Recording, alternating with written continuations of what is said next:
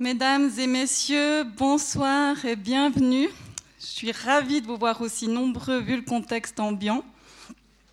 Je voulais vous inviter à vous éparpiller, mais on dirait que vous êtes déjà assis, mais n'hésitez pas vu qu'il reste un petit peu de place. Je ferai un très court mot d'introduction car la soirée s'annonce très dense. Elle a un format un peu particulier. Elle aura lieu en deux temps. D'abord, Mario Del Curto, ici présent, nous présentera son remarquable reportage photographique sur l'Institut Vavilov et nous le commentera. Ça durera environ 40 minutes, j'imagine, hein, c'est ce qu'on a dit. Puis suivra une table ronde avec euh, Claudio Breni et Martin Brunger. Je vous remercie tous pour votre présence. Modéré par Pierre-Gilles Stioul, qui n'a pas sa petite pancarte car il remplace Esther Wolf. Mais c'est lui qui a le, grand Manitou de tout cet événement, de cette campagne. J'exagère un peu, et son équipe. Mais euh, du coup, euh, vous le saurez, qui s'appelle Pierre-Gilles Stioul qui est donc le coordinateur de campagne de Pain pour le prochain. Et cette soirée a lieu en partenariat, ça c'est important de savoir, entre Pain pour le prochain, Action de Carême, et euh, donc Pain pour le prochain et Action de Carême, et être partenaire, avec Nassou ici qui représente. C'est vraiment une très grande chance d'accueillir l'un de vos six événements ce soir, qui ont lieu dans toute la Romandie, consacrée à cette problématique des semences.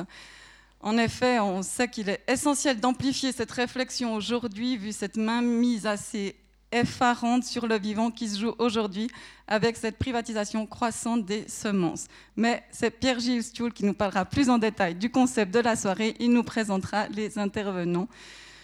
Euh, je tiens juste encore à vous remercier vivement pour ce partenariat vraiment fantastique, ainsi que la Méridienne ici présente qui a donc les deux, livres, l'Institut Vavilov et l'Humanité végétale de Mario Del Curto à la vente. C'est vraiment des ouvrages absolument remarquables.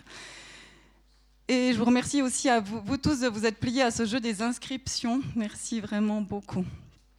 Alors, quant à. Maintenant, c'est donc Pierre-Gilles qui reprendra après la suite.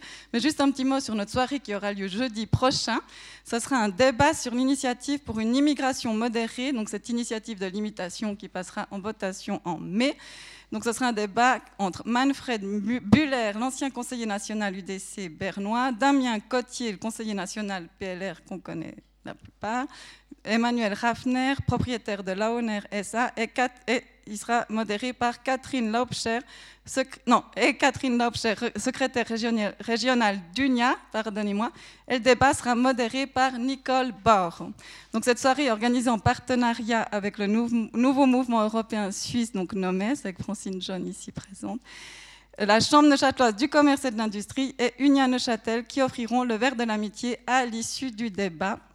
Ce soir aussi, nos partenaires offrent le verre de l'amitié à 10h pile. C'est pour ça que malheureusement, on n'aura pas beaucoup de questions, pas de temps pour les questions, mais j'espère que Mario Del Curto, je sais, restera en tout cas à disposition ensuite. Pour information, nous avons décidé pour le moment de maintenir nos activités au vu du contexte sanitaire, mais je vous invite à vous tenir à jour sur notre site internet si la situation évolue. Et puis, euh, juste encore un petit mot sur l'exposition derrière. Je dis de manière très courte, c'est donc une série qui s'appelle Seven Sunset de Yann Mingard, qui fait partie d'un projet plus, plus, global intitulé Tant de choses planent dans l'air, d'où notre vertige, qui se veut un diagnostic photographique sur l'Anthropocène. Il y a une petite explication, mais en deux mots, ici, il y a des reproductions de ciel de Turner qui témoignent d'une pollution volcanique qui côtoie des captures d'écran récentes de ciel pollué chinois qui, eux, témoignent d'une pollution anthropique. Voilà, je laisse la parole maintenant à Pierre-Gilles Stioul et je vous souhaite une excellente soirée. J'utilise la petite mélodie euh, pour euh, rappeler de, de mettre sur euh, mode avion ou d'éteindre vos portables pour commencer. Euh, merci mille fois à Marie-Léa et le, Club 44 et toutes ces équipes de nous accueillir ce soir. Je suis vraiment très très très content euh, de vous voir aussi nombreux et nombreux, comme l'a dit déjà euh, Marie-Léa, dans ce contexte un peu particulier. je suis d'autant plus heureux de pouvoir être entouré d'un panel incroyable autour de moi. Je tiens à excuser ma collègue Esther Wolf qui devait être là ce soir à ma place elle tousse et ses enfants ont de la fièvre, donc elle s'est dit que c'était peut-être pas une très très bonne idée d'être devant vous pendant pendant une partie, pratiquement toute la soirée. Donc, vu que je ne tousse pas, je me suis sacrifié. Euh, euh, voilà.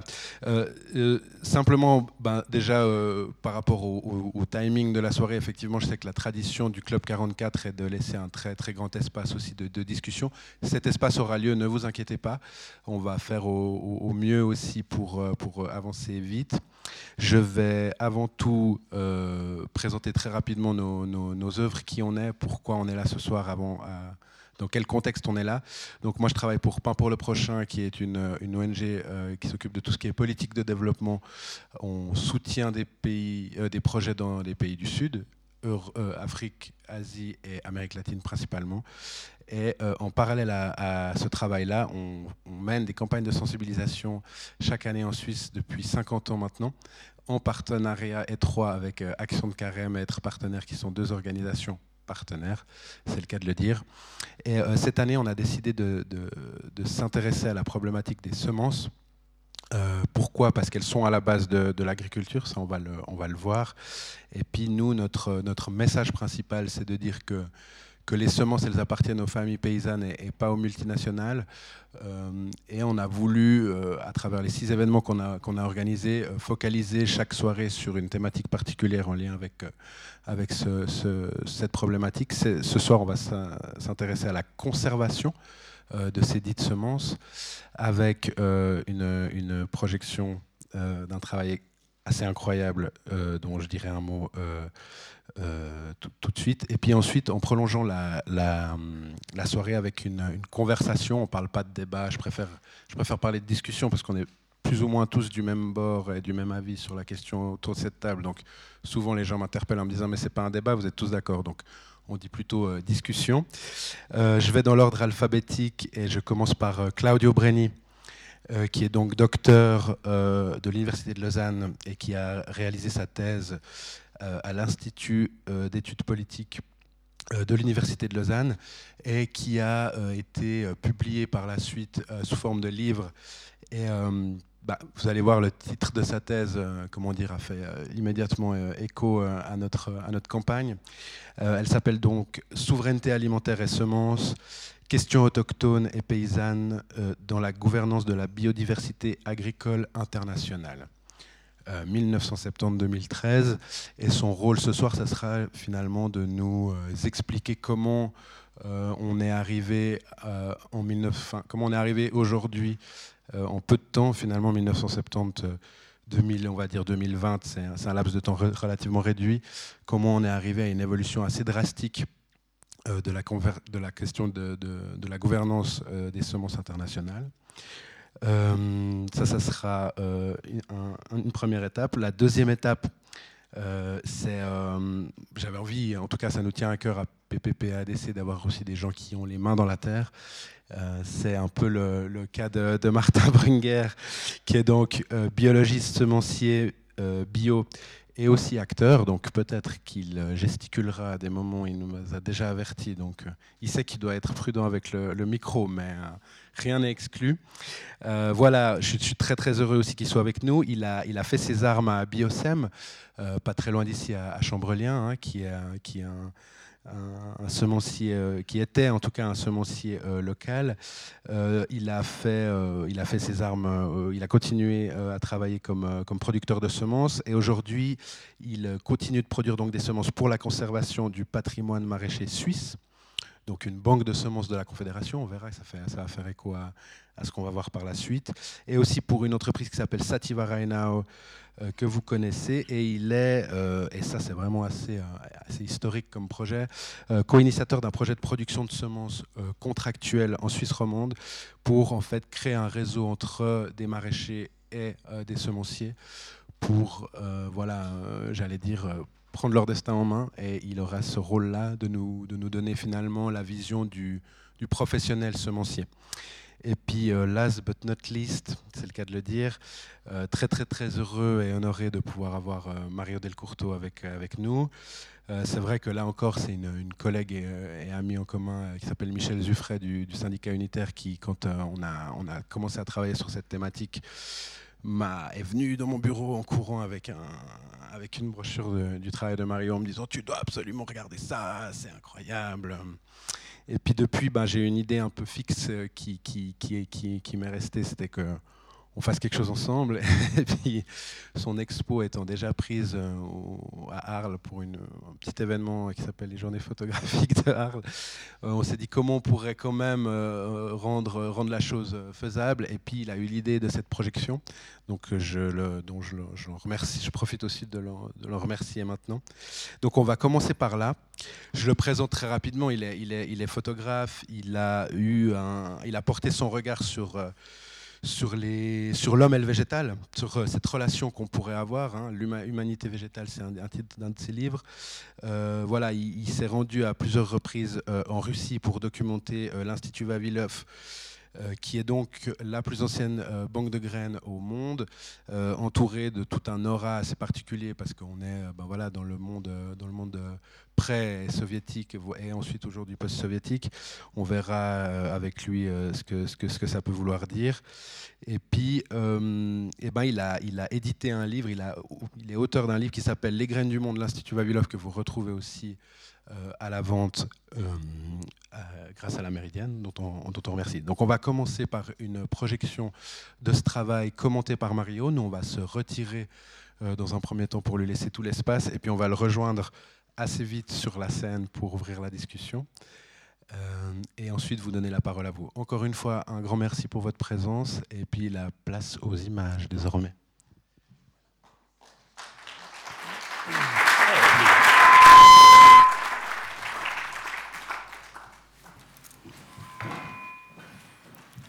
Commencer. Voilà. bon, voilà. Il euh, faudra me dire hein, si le son euh, fonctionne ou fonctionne pas. Enfin, bonsoir tout d'abord. Merci d'être d'être là et merci au club 44. Euh, bah ce projet, il est immense. Hein. c'est plus de dix années de travail qui était un projet au départ sur les jardins utopiques et au moment où on voulait démarrer ce travail, euh, était inaugurée la banque de glace, la banque de graines dans les glaces à Svalbard. Et comme on voulait faire euh, ce, projet avec Patrick Guiguer, qui dirigeait la maison d'ailleurs à Yverdon à l'époque, euh, on se disait mais comment intégrer une utopie scientifique dans une utopie de, parc et de jardin? Et il y avait une communication un peu science-fictionnelle autour de cette, de cette banque de graines. Et puis c'était un peu compliqué de pouvoir l'intégrer. Là j'ai commencé de lire euh, pas mal de bouquins autour du, végétal et le projet est devenu vraiment euh, un peu un survol euh, sur notre humanité et dans la relation entre, l'homme et le végétal. Et au cours de ce périple, j'ai rencontré un ami qui m'a parlé de Vavilov et de l'Institut Vavilov à Saint-Pétersbourg et en fait, moi, je connaissais absolument pas Vavilov, je connaissais pas cet institut. Je me suis rendu compte qu'autour de moi, personne ne connaissait Vavilov et personne ne connaissait cet institut, à part quelques agronomes euh, éclairés. Et euh, à cette époque, euh, il y avait une menace sur l'Institut Vavilov. Le gouvernement voulait donner certaines des terres des stations pour faire, à des promoteurs immobiliers pour faire un immobilier de, de luxe. Euh, une mobilisation des scientifiques russes, mobilisation aussi des scientifiques au niveau international, et finalement le gouvernement russe a donné les terres à l'Institut Vavilov. Mais en 2010, quand j'ai appris euh, cette triste nouvelle, euh, je me suis dit, mais il faut vraiment que j'essaye de faire quelque chose, de témoigner, que l'image serve à, montrer une réalité qui, était catastrophique. Et en 2012, je suis allé en février à l'Institut Vavilov, et par rapport à mon projet global. je me suis dit, mais c'est vraiment euh, le projet qui doit être prioritaire à l'intérieur de mon projet global. Et c'est ainsi que je suis retourné une douzaine de fois en Russie et je suis allé dans quasiment toutes les stations de recherche qui sont réparties sur tout le territoire soviétique. Avant de commencer de façon plus précise sur euh, Vavilov et sur l'Institut Vavilov, juste deux, trois images, une petite explication un peu sur le, mycélium de, de, de, mon projet. Donc euh, au départ, euh, évidemment, ce que, je me suis euh, amené à, parler un peu de, l'origine, l'origine du végétal, mais surtout, je pense que c'est difficile de parler de l'origine que du végétal. C'est l'origine tout court, hein, puisque au départ, il y a un micro-organisme qui est encore complètement indécis, qui porte tous les gènes de la vie, enfin toutes les informations pour la vie, mais qui n'est pas encore végétal, qui n'est pas encore animal, qui n'est pas encore champignon. Et c'est vrai que par rapport à cette origine, moi j'aimais bien cette image de la Sibérie, vu l'avion, qui est un des rares territoires, on peut dire, sur cette planète où l'homme n'a pas encore marqué de son empreinte certaines petites, toutes parties de, notre planète. Et c'est vrai que c'est encore un endroit où c'est les rivières qui dessinent leur cours d'eau, tout n'est pas canalisé, où il y a encore quelques possibilités, je dirais, d'une vie presque endémique, naturelle, sans perturbation. Euh, ce fossile aussi m'intéressait beaucoup parce que moi j'ai cru au début que c'était en fait un végétal, mais en fait c'est une crinoïde qui est un animal. Ah oui, merci la croix, c'était pour peindre pour le prochain.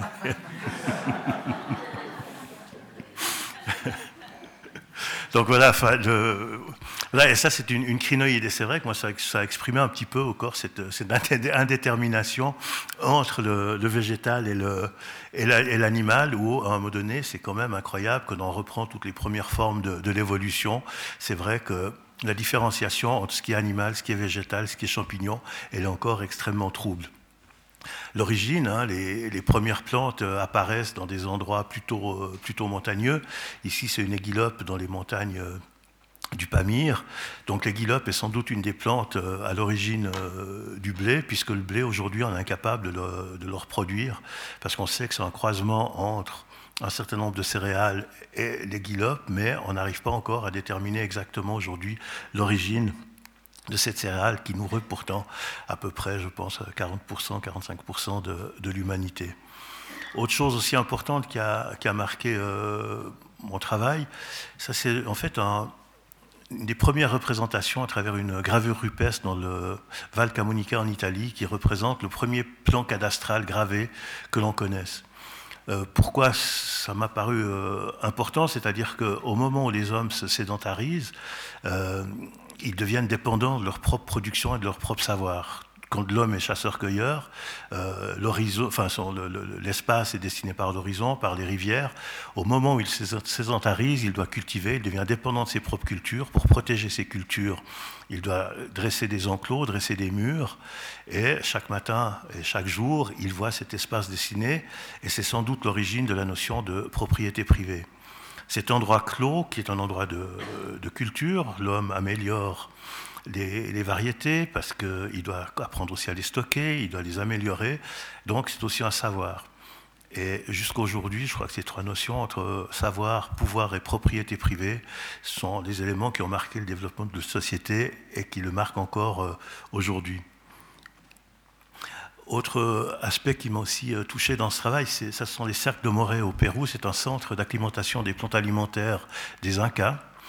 Et euh, grâce à ce système euh, en, entonnoir, par étage, ils avaient réussi à recréer des, zones climatiques à peu près du niveau de la mer jusqu'à 2000 mètres d'altitude. Et en fonction des courants, en fonction de l'ombre, en fonction de l'ensoleillement, c'est un lieu d'adaptation des plantes alimentaires péruviennes qui après étaient étaient euh, déplacés dans des endroits qui correspondaient aux zones climatiques de cet immense entonnoir. Voilà, petite après euh, culture aussi qu'on trouve encore aujourd'hui, hein, les, cultures euh, assez, assez primitives, assez, assez élémentaires qu'on trouve en Afrique. Et ceci m'intéressait aussi parce qu'on retrouve en fait un peu les dessins du Val Camonica. Et c'est vrai que l'histoire du végétal, le graphisme du végétal se retrouve à peu près, à peu près dans toutes les thématiques que j'ai abordées dans ce, dans ce travail. Autre zone importante, c'est le Pamir euh, côté Afghanistan, endroit euh, d'origine de certaines euh, céréales comme, comme l'orge. Et c'est un endroit où on cultive du blé jusqu'à 3500 mètres d'altitude. En 2014, une expédition d'un centre agronomique de Korok dans le Pamir du Tadjikistan, ils ont fait une expédition, ils ont, ils ont retrouvé 193 variétés de céréales qui étaient inconnues jusqu'à nos jours et qui poussaient de façon endémique. Autre chose euh, importante, c'est un, partie des forêts de pommiers sauvages du Kazakhstan. Forêt de pommiers sauvages, qu'est-ce que ça veut dire? Ça veut dire que euh, un certain nombre de plantes alimentaires, euh, de céréales, mais ça possède des fruits en des lieux d'origine. Et ça, c'est une des choses que Vavilov a trouvé au cours de ces expéditions. Il a trouvé sur la planète les sept spots d'origine des plantes alimentaires répartis dans les différents endroits géographiques de, la planète. Aujourd'hui, par rapport aux nouvelles connaissances, on en a découvert un huitième. Euh, forêts de pommiers sauvages, c'est des forêts qui sont vieille d'à peu près 6 euh, millions d'années. Et en fait, c'est l'origine de la pomme. Et c'est vrai que pour moi, ça aussi été une, une découverte. J'avais jamais pensé dans ma petite tête que, avant que je mange des pommes dans nos régions, elles venaient d'ailleurs. Et euh, avant l'origine de la pomme, c'est le Kazakhstan, et ensuite les pommes se sont réparties sur la planète à travers les cours d'eau, à travers les oiseaux, et ensuite à travers les échanges que les hommes ont faits à travers les, marchés agronomiques. Et il a fallu des dizaines, des centaines, on peut dire, de, de siècles presque pour que la pomme elle arrive jusqu'en Europe. Mais il a fallu attendre l'arrivée des bateaux et des grands bateaux qui allaient après sur les autres continents et notamment en Amérique pour que la pomme soit implantée aux États-Unis. Et moi, c'était une notion aussi que j'avais complètement oublié de me dire que la pomme n'a pas toujours existé aux États-Unis, comme elle n'a pas toujours existé ici, comme les tomates et le maïs n'ont pas toujours existé dans nos régions. Euh, l'importance de, de ces pommiers, en fait, c'est que dans ces forêts, il y a à peu près 600 variétés de pommes. Je dois dire qu'il y a tous les goûts, hein. il y en a des sucrés, des acides, des, durs, des tendres, mais elles sont à peu près toutes sans maladie. C'est-à-dire que si on pouvait utiliser les caractéristiques de ces pommes pour faire des croisements et avoir des cultures pas forcément qui visent la production euh, excessive, on pourrait éviter énormément d'intrants dans la culture et l'arboriculture de, de, nos vergers euh, ici. Voilà, donc à présent on peut passer euh, à la partie euh, sur l'Institut Vavilov. C'est une petite introduction par rapport aux forêts de pommiers, parce que Vavilov a découvert ces, forêts de pommiers sauvages en 1926, lorsqu'il a fait une expédition dans les montagnes euh, du Pamir. Voilà. C'est un peu bricolé, hein, parce que je suis un peu comme ça, je ne suis pas très bon sur tous ces instruments. Voilà.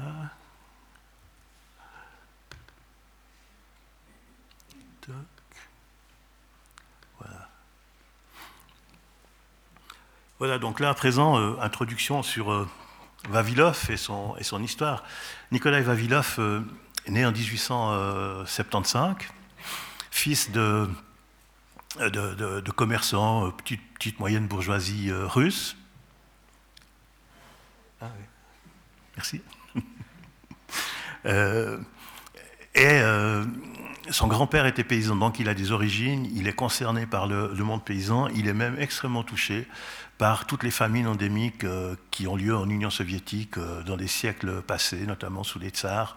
Et ce n'est pas des milliers de morts, c'est des centaines de milliers de morts euh, chaque année et régulièrement dans, cette grande Russie.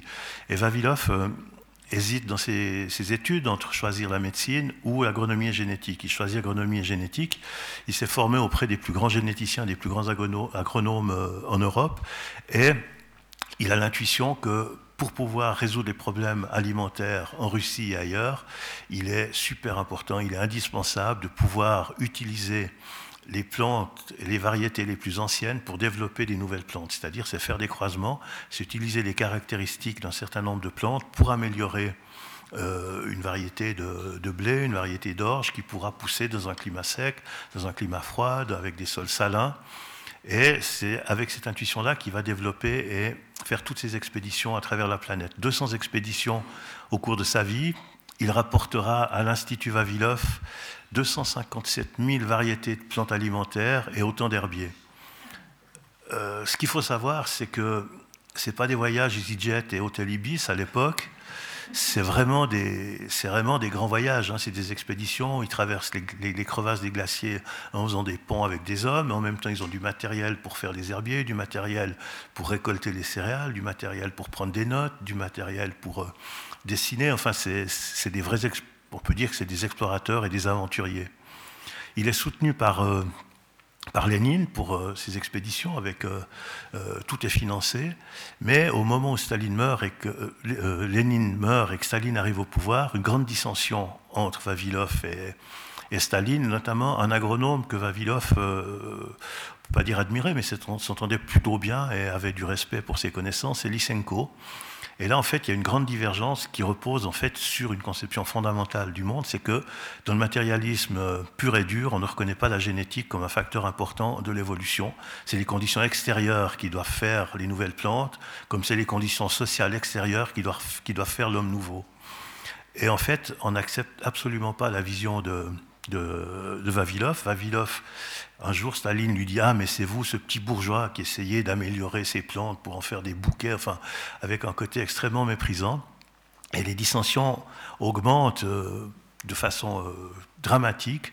Et en 1940, euh, Vavilov est arrêté, il est emprisonné, condamné à mort, et il demande que sa condamnation à mort soit perpétuée en en, peine capitale, en, peine, en perpétuité, pour écrire ses derniers livres. En 1943, Vavilov mourra de faim dans les sous-sols d'une prison à Sakharov, à 40 km de son domicile.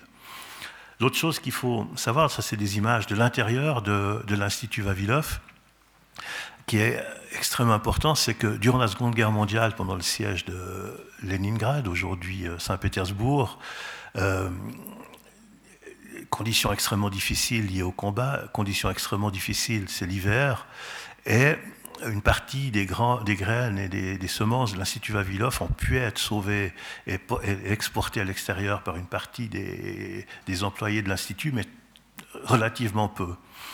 Et les gens meurent de faim euh, à l'intérieur des murs de, de Leningrad et des scientifiques s'enferment à côté des sacs de riz, des sacs de pommes de terre, des graines et tout, pour les protéger des pillages. Et certains de ces scientifiques sont morts de faim à côté des sacs de riz.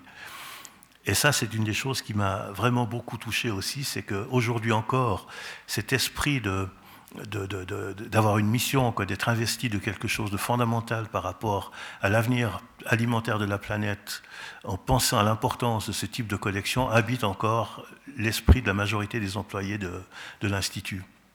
Donc c'est une histoire tragique, c'est un destin tragique, et en même temps c'est une histoire euh, fantastique, et je dirais c'est même une histoire fondamentale pour, euh, bah, pour l'humanité. Et c'est vraiment un cadeau que Vavilov et aujourd'hui les, employés de l'Institut offrent à l'humanité en ayant dans leurs réserves 80% de leurs collections sont uniques au monde, c'est-à-dire que c'est des variétés qu'on trouve nulle part ailleurs sur la planète. Donc euh, voilà, euh, ça c'est partie de, la réserve de, la banque de graines de, de l'Institut Saint-Pétersbourg. Donc je vous disais, c'est 50 000 variétés de blé qui sont stockées dans des petites boîtes euh, en métal pour éviter les attaques des, rongeurs. Mais c'est des conditions, je dirais, d'appartement euh, euh, plus ou moins bien chauffés en hiver et puis plus ou moins pas bien tempérés en été. Mais j'entends, c'est des conditions relativement saines pour la préservation des graines. Là, c'est une autre partie de, l'Institut, et ça, c'est une chose aussi euh, incroyable. Euh, tout ce travail de conservation, tout ce travail de, régénération est un travail très méticuleux, très précis, un travail scientifique également, qui est fait dans des conditions extrêmement modestes, extrêmement pauvres. Et ça, petite parenthèse sur mon travail, c'est vrai que par rapport à ma démarche photographique, j'ai pu montrer la pauvreté, mais j'ai jamais voulu être misérabiliste par rapport à la dignité des gens qui travaillent dans cette de institut et dans ces, dans ces stations.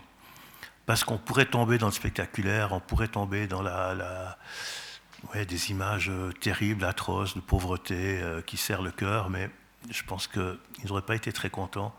Et là, déjà, ils m'ont parfois fait des remarques en disant Mais vous montrez quand même un côté qui ne nous sert pas, parce qu'on est pauvre, mais quand même. Et voilà. Donc, c'est un travail assez délicat aussi par rapport à cette dignité, par rapport à ces, à ces personnes. Donc là, euh, partie aussi de conservation de partie de l'avoine et de, l'orge. Donc là, euh, vous voyez, le, travail se fait euh, à l'Institut.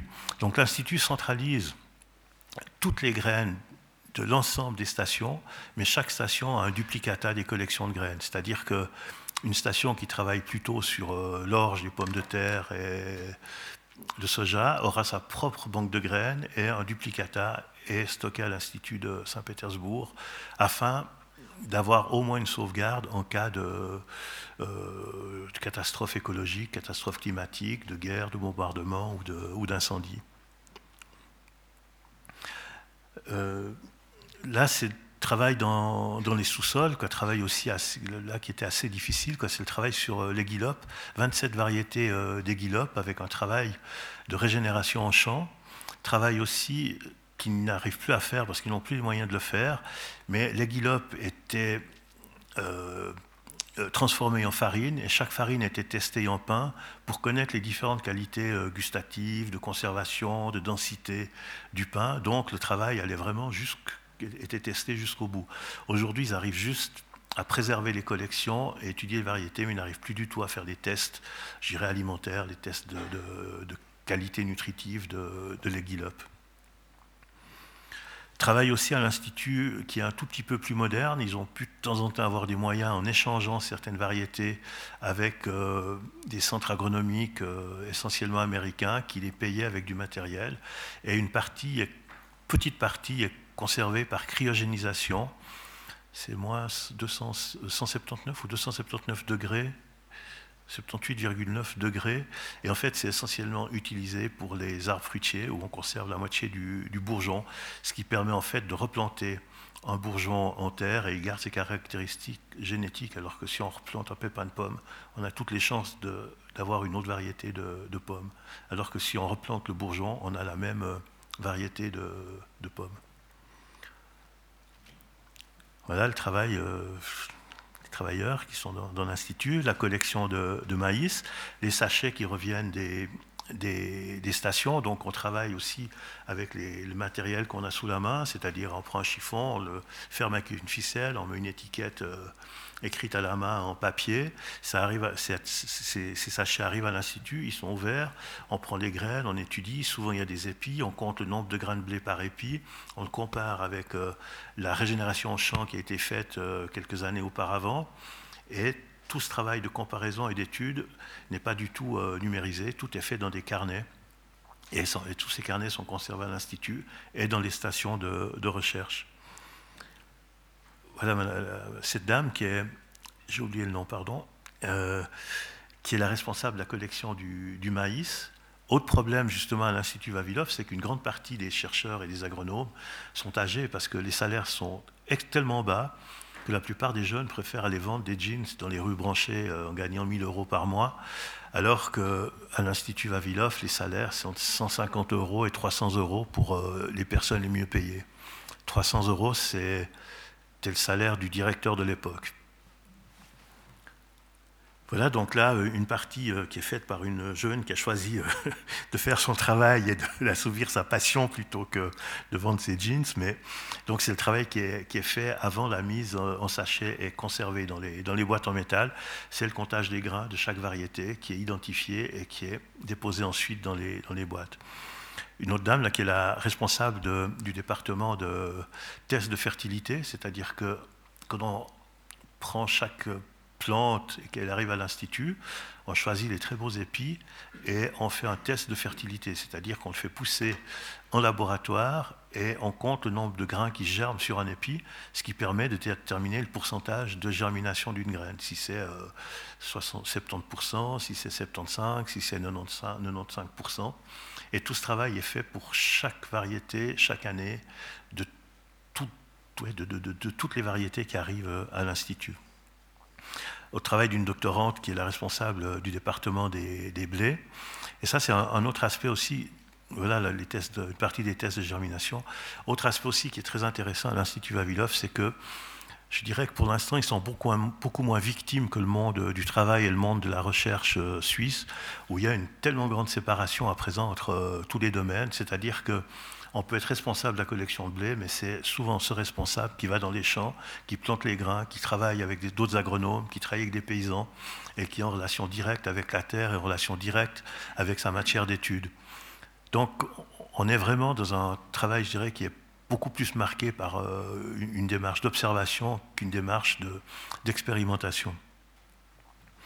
les petits tests de, germination aussi, qui sont mis après dans ces petites coupoles où on peut compter les grains, les comparer avec d'autres. Et ensuite, le travail de, ben, répertoriation des, variétés dans les petits sachets qui sont annotés. Les fameux carnets où sont notées euh, toutes les observations. Et là une partie de la collection d'avoine de, l'Institut. Là, on est toujours à Saint-Pétersbourg. Et à présent, on va faire un petit tour dans les différentes stations de, la Russie. Pushkin, qui est une des stations menacées par la promotion immobilière, est une station qui est à peu près à 40 km de Saint-Pétersbourg, qui est une des, grandes stations, et je pense que qui fonctionne plutôt bien. C'est une station qui est équipée pour euh, faire un peu de, l'étude génétique et qui est une station qui euh, travaille à la fois sur le fruitier, à la fois sur euh, les pommes de terre, qui travaille sur le lin, qui travaille sur euh, une partie de cucurbitacée, sur la tomate, sur les concombres, sur les cornichons, sur, enfin, vraiment une palette assez, assez large. Euh, échelle des stations, c'est énorme en général. La station de Pushkin n'est pas la plus grande, mais elle est, je crois, sur 925 hectares à peu près. Donc ça veut dire aussi qu'il y, a, y a un double travail qui est fait, c'est-à-dire qu'il y a un travail de régénération, il y a un travail de plantation et d'études, mais il y a aussi un travail de, de test, de comment se comporte une nouvelle variété sur un, deux ou trois hectares, parce qu'une culture sur plusieurs hectares, ce n'est pas la même chose qu'une culture sur 3 mètres carrés. Pour toutes sortes choses, y compris les maladies, les moisissures, les pourritures, et ça ne se comporte pas de la même façon sur des petites surfaces que sur des, grandes surfaces. Donc vous voyez, tout le travail d'identification, hein, euh, quelquefois on, lit des chiffres 1370 euh, et ça veut dire que c'est euh, la 1370 espèces d'une variété de, céréales ou de blé qui est, qui est régénérée, en, terre. Tout ce travail est manuel, ce qui se fait souvent avec des outils qui ont été bricolés et fabriqués par, les, par les employés beaucoup de femmes qui travaillent dans les champs, beaucoup de femmes qui travaillent aussi à l'Institut en formation euh, de formation d'ingénieurs et d'agronomes. D'ailleurs, ce qui est intéressant, c'est que tout le débat qu'on a aujourd'hui euh, par rapport à l'égalité homme-femme, moi je remarque qu'en Union soviétique, euh, c'était quelque chose qui était presque acquis, peut-être pas tellement aux sphères des dirigeants, mais en tout cas dans le monde du travail, c'est vrai qu'il y avait une grande présence à des niveaux élevés d'ingénieurs, d'agronomes, de, techniciens parmi les femmes. Voilà, donc tout le travail se fait, euh, se fait manuellement, plantation manuelle. Euh, parfois des jeunes stagiaires qui travaillent dans, les, des serres, dans des serres qui sont euh, assez rudimentaires. Pushkin, les serres sont encore en état, toutes les vitres ne sont pas cassées. on voit là tout ce système de, lampes et de, chauffage pour la croissance de la, végétation une partie de la serre avec le travail sur le développement d'un certain de, concombres, le travail avec les, en serre avec la régénération d'un certain nombre de variétés de, choux et et de, salades. Là, on voit vraiment hein, toute l'identification qui est faite. Et c'est vrai que ce qui m'a frappé aussi, c'est qu'on travaille dans les instituts agronomiques suisses, à part la différence de matériel qui ici a l'air plutôt neuf et, de bonne qualité, on retrouve à peu près euh, le même type euh, d'identification des, espèces avec les petites étiquettes, les numéros, et c'est à peu près le même processus qui est utilisé à la fois, euh, enfin dans tous les centres de recherche agronomique du monde. Là, une partie du laboratoire de Pushkin qui travaille sur la, sur la génétique, avec une partie de, culture en tube pour notamment les petits arbres fruitiers intéressant, cet homme euh, est un des plus grands spécialistes au monde euh, du seigle. Il a développé une nouvelle variété de seigle qui possède à peu près 150% de protéines en plus que les anciennes variétés. Et c'est un travail qu'il a fait uniquement sur son expérience. Il est allé dans les champs, il a fait les croisements lui-même, il a regardé la plante depuis les premières feuilles jusqu'aux derniers épis. Et en améliorant les qualités et par rapport à son savoir et son expérience, il a développé cette euh, nouvelle variété. Voilà le travail euh, de ce, monsieur-là. Une fois que le seigle a poussé, euh, on le protège, pas qu'il tombe, on, va garder les, plus beaux épis. Une partie des cultures à Pushkin qui sont sous isolateur pour éviter les pollutions de, pollen à travers les vents et par les insectes. Voilà, là on passe euh, station de Pavlovsk. Donc je commence avec une petite image sympa parce que c'est souvent la première chose qu'on voyait dans les stations, c'est qu'on était extrêmement content de nous recevoir. Et il y avait souvent une table qui était dressée il fallait avec plaisir boire un café, un escafé, un peu de, fruits pour nous souhaiter la bienvenue. Et c'était vraiment toujours la, tradition partout de d'abord on fait connaissance, on parle, et puis ensuite on visite la station aussi euh, beaucoup de femmes qui travaillent dans, cette, euh, dans, la station de Pavlovsk. Pavlovsk est une petite station qui avait une petite station, ça veut dire qu'à présent ils travaillent à peu près sur 60, 70 hectares de, terre. Ils ont une magnifique collection d'arbres fruitiers. Ils avaient une très très belle collection de, fraises, 2000 variétés. Et là c'est la partie, euh, leur collection de cassis. 700 à 800 variétés de, de cassis dans leur collection. Et donc voici une euh, partie des arbres fruitiers avec les, prunes, une partie des, pommiers. Et ce qui est intéressant, c'est comme les cassis, les arbres fruitiers sont très très peu euh, entretenus, très peu de taille, pour voir comment un arbre évolue avec le minimum d'intervention humaine. Il n'y a quasiment pas de, traitement sur, euh, sur les fleurs, sur les fruits, sur, sur les arbres, afin d'étudier le comportement en conditions de, de croissance les plus naturelles possibles. C'est Yuri qui était le responsable de la collection de, fraises. Pour vous dire les, tragédies de l'Institut Vavilov, c'est qu'aujourd'hui, Yuri est décédé et ils ont, ils ont, dû se séparer à peu près de 1300 variétés de fraises et ils ont gardé les 700 plus anciennes et les plus importantes pour leur euh, collection. Autre partie, ils ont dû aussi euh, abandonner, c'était une collection de, fleurs. J'ai tout un travail aussi sur le développement de, de, la fleur. Et là, au moment où j'ai pris la photo, elle m'a dit Mais je suis obligé de me faire belle pour la photo. Makeup, station euh, dans le sud de Caucase, station aussi euh, extrêmement intéressante, mais avec des moyens euh, absolument dérisoires, où une partie des, terres ont dû être louées, une partie des bâtiments ont dû aussi être, loués. donc, Sud Caucase, c'est des conditions climatiques qu'on pourrait un peu rapprocher de, de la Provence ou d'une partie de, partie de l'Espagne. Makeup travaille sur les, oignons, sur le colza, ils, ont, une collection de 5000, de 5000 pommiers, très grande collection de, poiriers. Quand je dis 5000 pommiers, ça veut dire qu'il y a à peu près entre 5 et 7 variétés de, enfin, 5 ou 7 pommiers pour une variété. Ça veut dire que c'est à peu près 1000 variétés de, pommes sur l'ensemble du, verger. Euh, ben voilà, de nouveau, hein, le travail d'identification avec le suivi par des petites étiquettes euh, depuis la, structure euh, de stockage jusque dans les champs, qui après sera reporté dans la nouvelle euh, collection de, l'année de récolte en cours. Travail aussi de récolte des, graines pour régénérer ses propres graines, graines à la fois de collection d'anciennes variétés et collection de graines de nouvelles variétés issues de croisements. Là, on voit euh, partie du colza. Euh, moi, quand j'ai visité euh, cette station, c'est en 2015, le jour de cette photo. on voit là, les isolateurs sont, vieux, sont tachés. En fait, ils n'avaient pas les moyens d'acheter les nouveaux tissus pour faire des isolateurs, donc ils ont dû réparer les anciens, utiliser les isolateurs des années précédentes.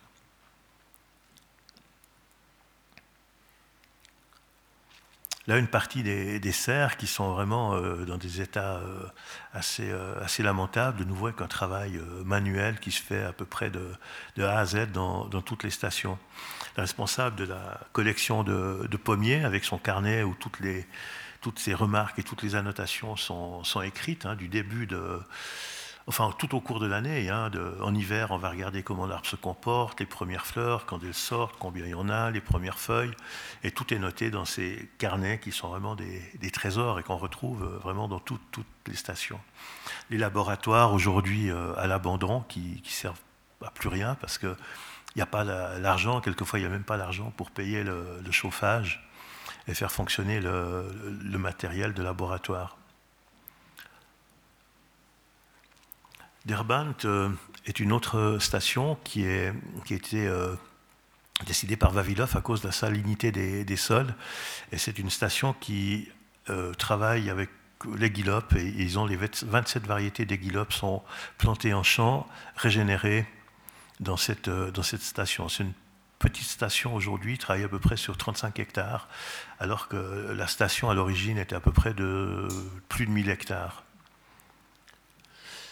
Donc travaille de nouveau avec euh, petits moyens, hein, le blé récolté, en stock dans des, bouteilles en plastique euh, ou toujours dans ces fameuses boîtes en métal, le travail d'identification qui, se fait, manuellement, le comptage des graines qui se refait aussi dans, les stations, et de nouveau avec un matériel, on peut dire, presque d'avant-guerre pour un certain nombre d'opérations. Là, c'est un appareil euh, qu'ils utilisent pour en fait euh, séparer euh, le, grain de, livret, un appareil manuel, et puis ensuite les, grains sont, comptés. Voilà leur réserve, ça c'est la banque de graines de la station de et le duplicata de cette collection se retrouve à Saint-Pétersbourg, au siège central. Ce monsieur est l'ingénieur agronome responsable de toute la collection des guilopes. Voilà, on retrouve de nouveau les images de, la banque de graines et une partie du dépôt euh, avec quelques machines encore euh, parfois utilisées pour, euh, pour les moissons et qui sont vraiment, on voit, hein, c'est plus tellement les machines des paysans de nos contrées et avec toujours l'image de Vavilov qui est à peu près présent dans tous les endroits de, rencontres, de meetings des, stations. Koban, Koban c'est une station aussi euh, dans le Caucase, près de Krimsk, enfin près de Krasnodar plutôt, pardon. Euh, station, immense station, 1460 hectares, sauf erreur, avec des cultures en grand, cultures en petit, de l'expérimentation et grande spécialisation sur le travail de la courge, cucurbitacée, travaille sur euh, recherche de nouvelles variétés de pastèques, euh, nouvelles variétés aussi de, de, haricots, de légumineuses, avec euh, un aspect super intéressant. Ils ont une collection de tournesols absolument incroyable. Et là, j'aurais dû avoir une image avant.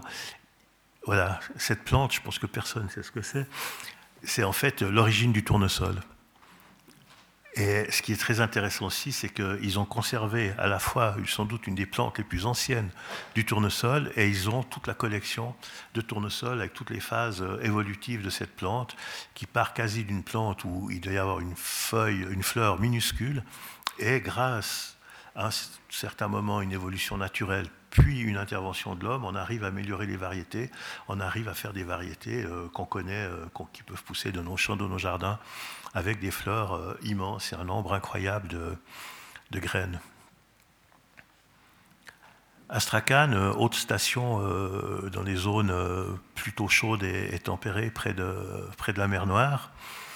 Astrakhan est aussi une petite station qui travaille à présent plus que sur 25-27 hectares travaille un peu sur les guilopes, travaille beaucoup sur les cucurbitacées, pollinisation aussi à la main de, toutes les variétés pour euh, développer à la fois des nouvelles variétés et la régénération des, collections.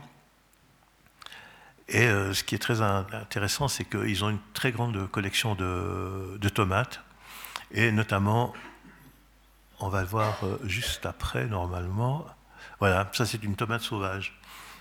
Et la tomate sauvage garde encore euh, ses épines, comme un certain nombre de, végétaux. Hein, euh, on, connaît tous certains arbres avec des, épines, et ce qui est intéressant, c'est qu'au cours de l'évolution, un certain nombre de végétaux perdent leurs épines parce qu'il n'y a plus les prédateurs.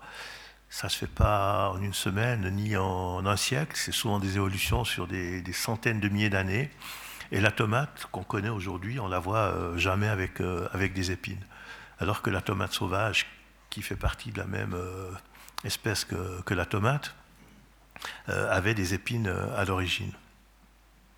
Voilà aussi hein, une façon d'observer la croissance et l'évolution des, plantes, c'est-à-dire qu'à un moment donné, une certaine période de l'année, on, étudie la fleur, on étudie la, feuille, sous toutes ses formes, hein, couleur, vitalité, le nombre de pétales, comment elle se comporte, et on note dans le petit carnet et on compare avec ce qui était noté dans le carnet de l'année suivante. Vladivostok, euh, Vladivostok, euh, station qu'ils appellent euh, station d'expérimentation extrême orientale. climat, c'est vrai, assez particulier. Hein. C'est à la fois un climat qui peut être relativement chaud, même très chaud en été, et qui peut être vraiment très froid aussi en, hiver. C'est une station qui a vraiment très très peu de, de moyens mais qui possède une grande collection de pommes de terre, très grande collection de, lianes, c'est-à-dire vignes, kiwi, comment, houblon aussi et euh, notamment une grande collection aussi de soja. Là, ça, c'est les cabanes qu'on trouve dans les stations où les ouvriers, euh, les employés vont se, reposer. Vous voyez là, par exemple, ce que je vous disais par rapport à, comment, aborder les gens. Quand j'ai photographié cette dame, elle m'a dit, mais pourquoi vous venez photographier notre misère? Et elle me dit, voyez, moi j'ai ramassé ces pommes de terre, c'est ce que je vais manger ce soir. Et c'est vrai que c'est un peu un choc quand même, parce que ben, on arrive, on a notre matériel, on reste quelques jours, on, il se passe des, choses fortes et tout à coup on, repart et eux sont là tous les jours, tous les jours, tous les jours pour faire ce travail de régénération et de sauvegarde des, collections. Donc euh, grande collection de soja, ici c'est la collection de soja, c'est plus de 4, je crois que c'est la plus grande collection de soja au monde, c'est plus 4500 variétés à peu près. Donc le soja durée de fertilité des graines avant euh, des risques de, perte de fertilité, c'est 4 ans. Donc tous les 4 ans, la collection doit être euh, régénérée en terre. Aujourd'hui,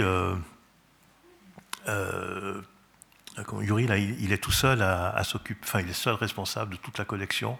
Évidemment, il s'entoure d'un certain nombre de, personnes pour planter, pour récolter, mais tout seul pour gérer les 4500 variétés de, la collection de soja.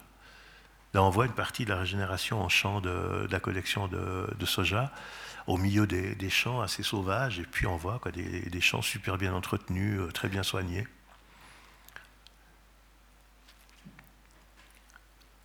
Voilà une autre partie là, qui m'a fait euh, très envie, et j'avais récolté un certain nombre de noyaux, c'est leur collection de griotiers. Ils ont 25 variétés de, de griottes qui poussent un peu comme des buissons de, noisetiers avec des griottes euh, parfois presque blanches, transparentes, d'autres euh, un peu euh, violet foncé, certaines sont plus sucrées, d'autres sont plus acides. Et j'ai perdu les noyaux que j'avais mis de côté, donc je n'ai pas pu les faire pousser ici. Toutes les raisons pour retourner. Volgograd, euh, de nouveau, hein, Volgograd, euh, station, euh, moi j'ai trouvé une des plus difficiles. Volgograd, c'est l'ancien Stalingrad. Station avant qui était sur aussi à peu près 1300 hectares. Aujourd'hui, c'est plus que 25 hectares qui sont en, exploitation. petit aspect aussi, dans toutes les stations, il y a une importante bibliothèque agronomique, littérature aussi sur les plantes. donc il y avait vraiment un grand potentiel de savoir dans toutes les, stations, non seulement de savoir pour les gens qui travaillent, mais aussi pour la formation des agronomes, formation des, employés. Donc voilà, cette station travaille euh, sur les salades, sur l'oignon. Ils avaient un magnifique verger, à peu près de 40 000 arbres. Et aujourd'hui, euh, tout le verger euh, a séché parce qu'ils n'avaient plus les moyens d'acheter le fuel pour faire fonctionner les pompes et irriguer les vergers en, été, parce que c'est des régions qui sont hyper sèches et très très chaudes en été parfois. Et il y a juste un, agronome qui aujourd'hui a 80, enfin présent il doit avoir 87 ans, euh, qui a réussi à, sauver 11 variétés, 4 exemplaires de chaque variété de pommiers et de poiriers qu'il aimait particulièrement bien. Donc il y a plus que 88 arbres qui ont été sauvés sur les 40 000 que comptait le, verger. On voit hein, de nouveau les isolateurs et puis devant, euh, travail de récolte pour les, graines, pollinisation manuelle euh, du maïs. Et là, cette dame travaille aussi depuis euh, plus de 40 ans dans, la station. Et on voit la séparation de, l'emballage de la graine avec la graine ne se fait pas avec un, ventilateur, c'est elle qui souffle sur le tamis pour séparer en fait la graine de, l'emballage qui avant a été frottée sur la table avec une pierre. Elle me disait, tu vois, cette pierre, ça fait 40 ans que j'utilise la même pour frotter les graines et les, séparer. Et on sent quoi, vraiment un profond attachement à, son travail. Il y a quelque chose de, presque en amour pour la pierre et pour. Euh, c'est vraiment des personnes qui travaillent après l'âge de la retraite, de nouveau pour des, salaires de, misère. Krimsk, Krimsk est une station qui fait un tout petit peu exception dans le paysage des stations euh, de, l'Institut. C'est-à-dire que la station de, de, Krimsk est une station immense qui est vraiment une grande spécialisation euh, sur l'arbre fruitier, aussi sur les légumes. Là, je parlerai surtout de l'arbre fruitier parce qu'il me semble que le temps passe vite. Donc, euh, travail sur les fruitiers, et ce qui est super intéressant, c'est tout le travail qui est fait, c'est-à-dire qu'il y a un travail D'une part, ils ont une collection extrêmement importante de différentes variétés, mais il y a un travail qui est fait sur la taille. C'est-à-dire qu'il y a des tailles qui sont faites pour une cueillette à l'échelle, une cueillette manuelle, une cueillette avec certains types de machines. Et ils étudient la productivité de l'arbre et la qualité du fruit en fonction de la taille qu'on fait sur la même variété de, fruitiers. Et tout ce travail est après répertorié et profite au développement de variétés. Euh, c'est une station qui marche assez bien au niveau commerce, c'est-à-dire qu'ils arrivaient à vendre un certain nombre de leurs variétés en Europe. Depuis les sanctions, euh, c'est difficile parce que sur les millions d'arbres qu'ils produisent chaque année, ben, à présent, ils se retrouvent en surproduction. Avec un effet bénéfique, c'est que les sanctions ont boosté un peu le marché intérieur russe et il y a une partie de leur production qui à présent est vendue et utilisée dans le, développement de l'agriculture euh, en Russie. Là, on voit, hein, ça c'est toute la partie des, des porte-greffes un essai aussi de tentative de planter euh, une partie des arbres, non pas droit, mais en faisant partir la tige à ras du sol. Le travail de greffe qui est, fait manuellement. Et là, on voit une partie euh, de la taille des, cerisiers, avec toujours ces isolateurs de pollen pour euh, essayer d'avoir des nouvelles variétés qui ne soient pas polluées par des, des insectes ou les vents. variétés de fraises aussi, 2000 variétés de fraises dans la station, aussi avec une étude, hein, euh, la même variété de fraises plantées à ras-le-sol, plantées sur des buttes, plantées sur des buttes couvertes de plastique, et chaque fois on étudie quel est le résultat quand, on est quand la variété est plantée sur le sol, quand elle est plantée sur une butte, sur une butte couverte, et tout ce travail est, fait et répété. Voilà, Apatiti, euh, station aussi moi, que j'ai beaucoup aimé, donc c'est une station qui est au-delà du cercle polaire, c'est-à-dire que c'est 60 jours par année sans gel. Et euh, évidemment, dans ces régions, euh, il y a des gens qui habitent, il y a des usines, il y a des mines, c'est souvent des catastrophes écologiques, mais les gens sont là. Et pour essayer de limiter les importations de, viande, de légumes, on essaye d'adapter des variétés qui, qui, arrivent à pousser dans une région où il y a 60 jours sans gel. Donc ce qui est intéressant, c'est que dans la station de Mécop, ils ont une collection euh, de ce qu'on pourrait appeler de mauvaises herbes, un chien dent, enfin des, pour moi, il n'y a pas de mauvaises herbes, mais des fois, on les appelle comme ça. Et en fait, ces, graminées, ces, variétés sont adaptées à Apatiti, tout au nord, euh, pour pouvoir fournir du fourrage au bétail, parce que naturellement, ce pas des variétés qui poussent dans ces, dans ces régions. Euh, ils arrivent à faire pousser dans cette, euh, dans cette station des fraises, ils arrivent à faire pousser du cassis, ils ont la plus grande collection de pommes de terre du monde avec 4500 variétés aussi. Donc, Petite parenthèse pour la pomme de terre, c'est pas comme le blé, hein. une pomme de terre elle germe chaque année. Donc ça veut dire que les 4500 variétés doivent être absolument replantées chaque année, stockées dans des conditions qui permettent justement une germination contrôlée pour pas que la collection soit, soit fichue. Et c'est vraiment un, travail extrêmement minutieux dans des conditions qui sont très très très difficiles et un climat qui est difficile. C'est le stockage de la collection de, de pommes de terre en sous-sol avec un autre travail aussi qui était fait dans, les stations. Et là, euh, c'est une station, ils ont de nouveau pas le temps de, et plus les moyens de tout entretenir, mais une station agronomique, c'est pas que l'étude du végétal, c'est aussi toute l'étude de ce qui est autour, c'est-à-dire que c'est toute l'entomologie, quels sont les insectes nuisibles, quels sont les insectes utiles, quels sont les insectes euh, pollinisateurs, et tout ce travail était fait dans toutes euh, les stations.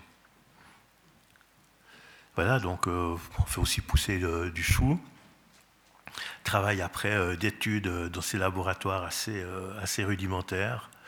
Et de nouveau, le même travail qui est fait partout sur l'étude des grains, l'étude des plantes. Là, ils, ont, ils ont cueilli l'avoine parce que c'était une année où l'avoine n'arrivera pas à maturité à cause des, conditions climatiques. Voilà la, culture d'herbes qui doivent s'adapter pour pouvoir fournir le fourrage et euh, Irina qui est devenue la directrice de la station sur la petite moissonneuse pour servir euh, le battage et euh, la coupe des, graminées. Voilà, je crois que le temps passe. J'ai encore un petit truc à côté, mais je le garde pour la fin si on a le temps. Parce que je suis le champion pour dépasser l'heure. ben voilà, merci.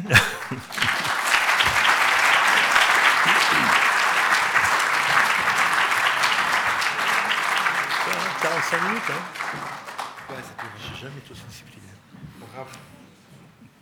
Normalement, je ne dois rien retoucher, hein. c'est juste, je regarde le technicien et J'ai bien fait de ne pas toucher.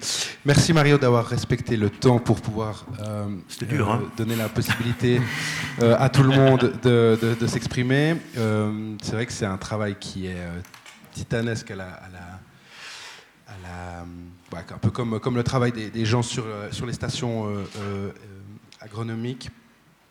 assez vite, on va faire comme ça une série de, une série d'interventions pour ensuite après vous donner la, la, parole. J'avais d'abord envie d'utiliser finalement, de rebondir sur cette profondeur historique qu'on a pu avoir avec, avec l'Institut, hein, où on a traversé quelque part ces époques, pour euh, donner d'abord la, parole à Claudio. Comme je le disais avant, on a, on a nous, un, sujet de, de, campagne qui est vraiment... Euh, très très contemporain, c'est-à-dire qu'on qu'on s'est intéressé dans notre campagne à, à la gouvernance et à l'accès aux, semences euh, aujourd'hui. On a vu que dans, la conservation, bah, il y a eu une évolution. Euh, je voulais aussi te demander, Claudio, euh, finalement, comment on en est arrivé à une situation comme, on la connaît aujourd'hui, avec les différentes étapes historiques un peu importantes qui nous ont amenés jusque-là, avec à chaque fois peut-être un petit clin d'œil sur l'aspect plus conservation. Euh, voilà, je te laisse la parole. Merci Pierre-Gilles. Et merci aussi Mario pour, euh, pour ces, photos et ce énorme travail.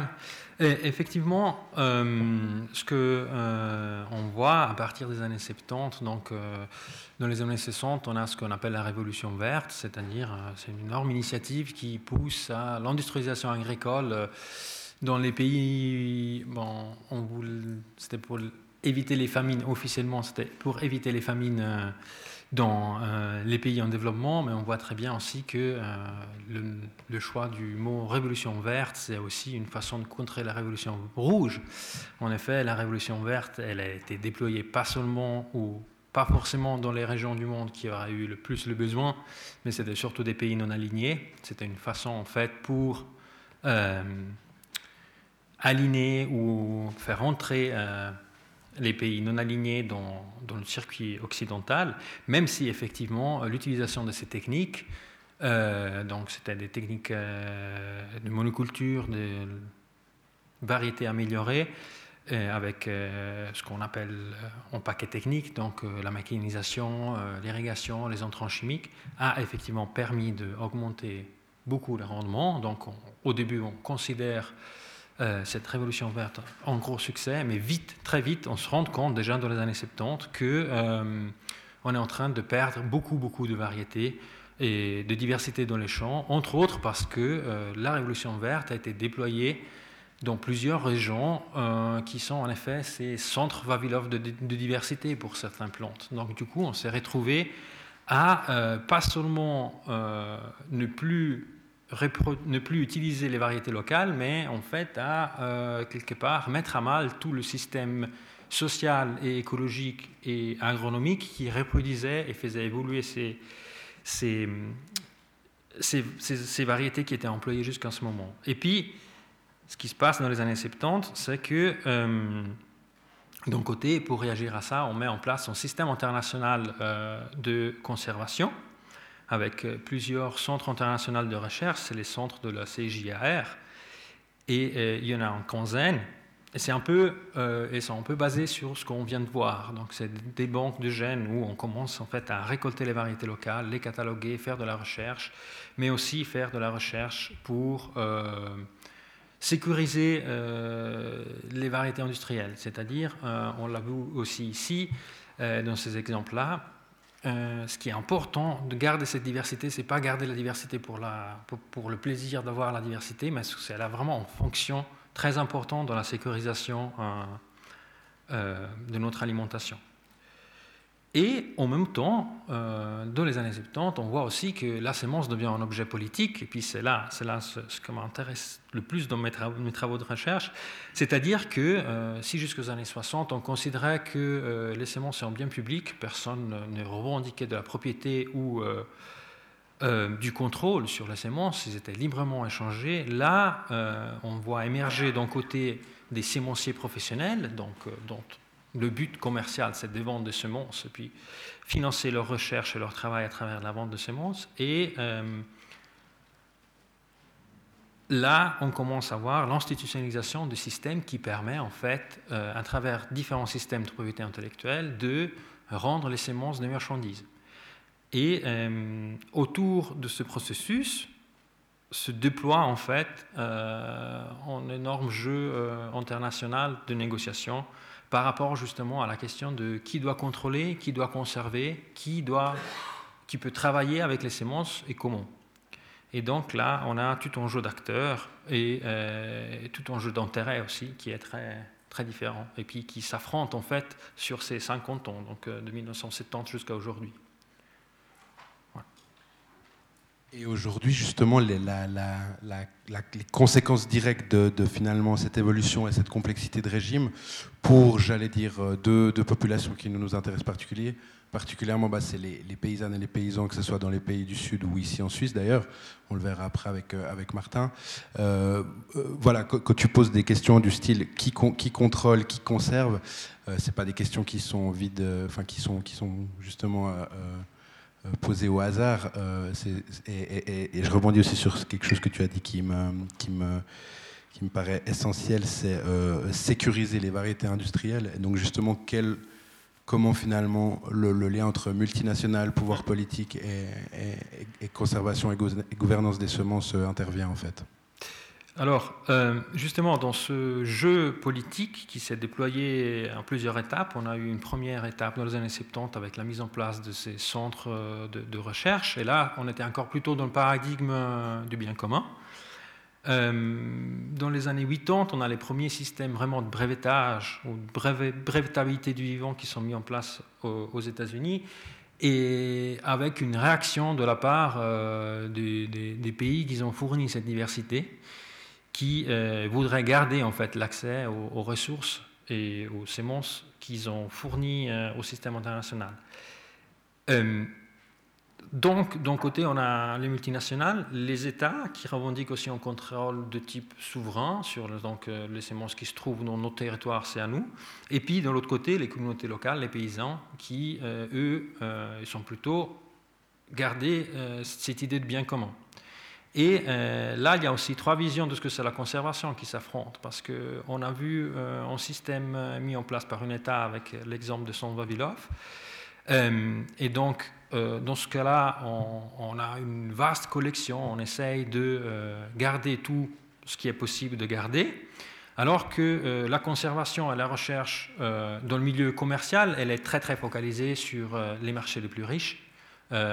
c'est très focalisé sur les semences qui peuvent, en fait, des variétés qui peuvent être rentables et puis avoir beaucoup de succès sur le marché. Donc aussi, c'est un type de recherche qui vise à avoir pas beaucoup de variétés, mais plutôt à adapter euh, une sémence à un type d'agriculture. En fait, on standardise après les écosystèmes avec euh, les machines et les entrants chimiques et l'irrigation. Et donc, on fait après relativement peu de travail d'adaptation aux différents endroits où on va utiliser cette variété. Donc, on va plutôt euh, disons, standardiser la nature et cultiver une variété plutôt que euh, faire un travail d'adaptation euh, aux conditions locales.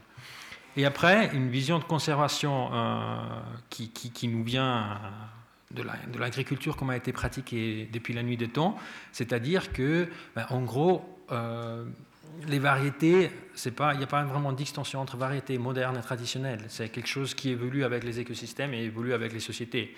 Euh, on garde euh, et on fait circuler des semences, mais aussi euh, on travaille continuellement avec ces semences et puis en fait on les reproduit, on les sélectionne d'année en année. Donc de temps en temps, perdre une, variété qui était plus adaptée, c'est pas si grave si on a déjà continué ce travail de sélection et on a tiré 4, 5 ou 10 nouvelles variétés de ce, de ce, de ce semence. Et donc là, euh, au niveau institutionnel, ce qu'on essaie de faire, c'est de trouver un équilibre entre les intérêts commerciaux, les intérêts des États et les intérêts euh, des communautés paysannes. Et ce que j'ai pu repérer, c'est que, euh, en gros, on essaie de mettre la conservation ou la responsabilité de conservation dans les champs, d'impliquer les, les, paysans pour ça, et on voudrait trouver l'argent dans le système commercial. Donc, ce qu'on produit et on gagne avec le système commercial des semences industrielles, une partie de ces gains-là devrait servir à financer la conservation dans les champs. Il y a des accords internationaux, dont l'accord de la FAO, qui est l'Organisation mondiale de l'alimentation et de l'agriculture, de 2000 ans, qui prévoit ce type d'échange. Malheureusement, ce que j'ai pu repérer, c'est que euh, bah, le financement de ce type d'initiative reste, très très restreint. Donc euh, aujourd'hui, même s'il y a la volonté, euh, on n'a vraiment pas les moyens pour déployer un système de conservation dans les champs qui implique vraiment les paysans. Merci beaucoup. Ça me, ça me permet une, transition toute trouvée à, mon interlocuteur d'à côté qui justement fait de la conservation euh, dans les champs euh, et en plus euh, dans, dans la région qui nous entoure.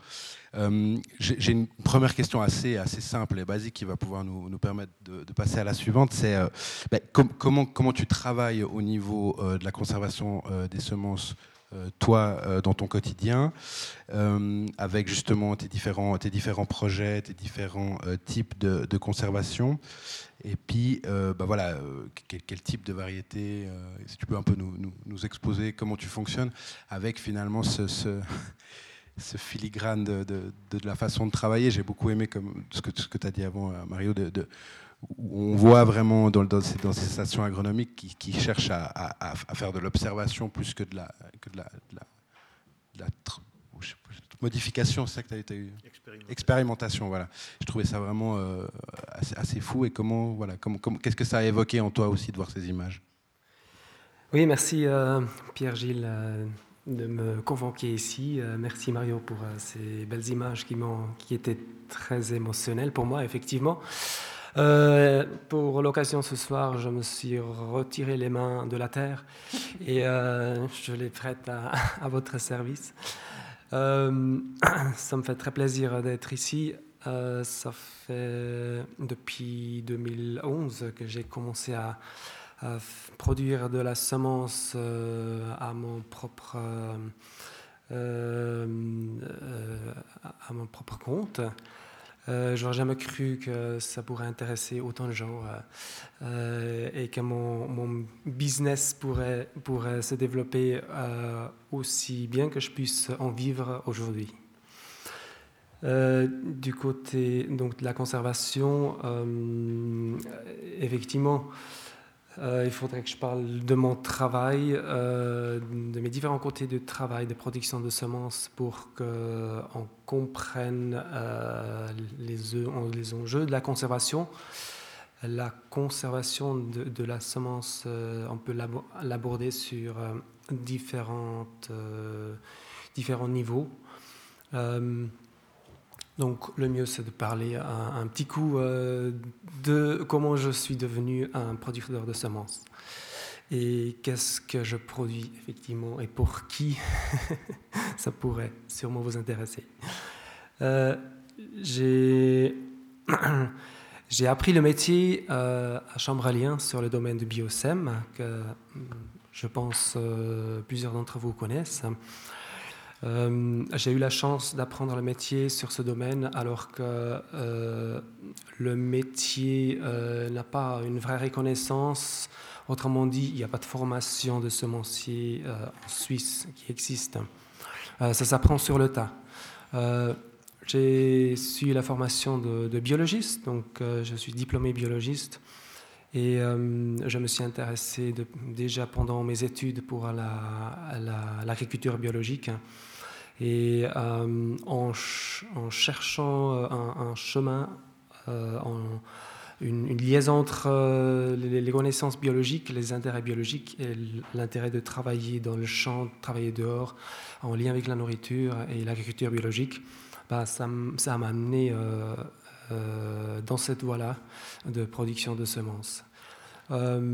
En 2011, j'ai pu commencer euh, à travailler sur mon propre compte euh, en travaillant pour euh, Sativa, la boîte semencière au nord de Zurich qui produit et qui vend de la semence biologique en Suisse et en Europe entière.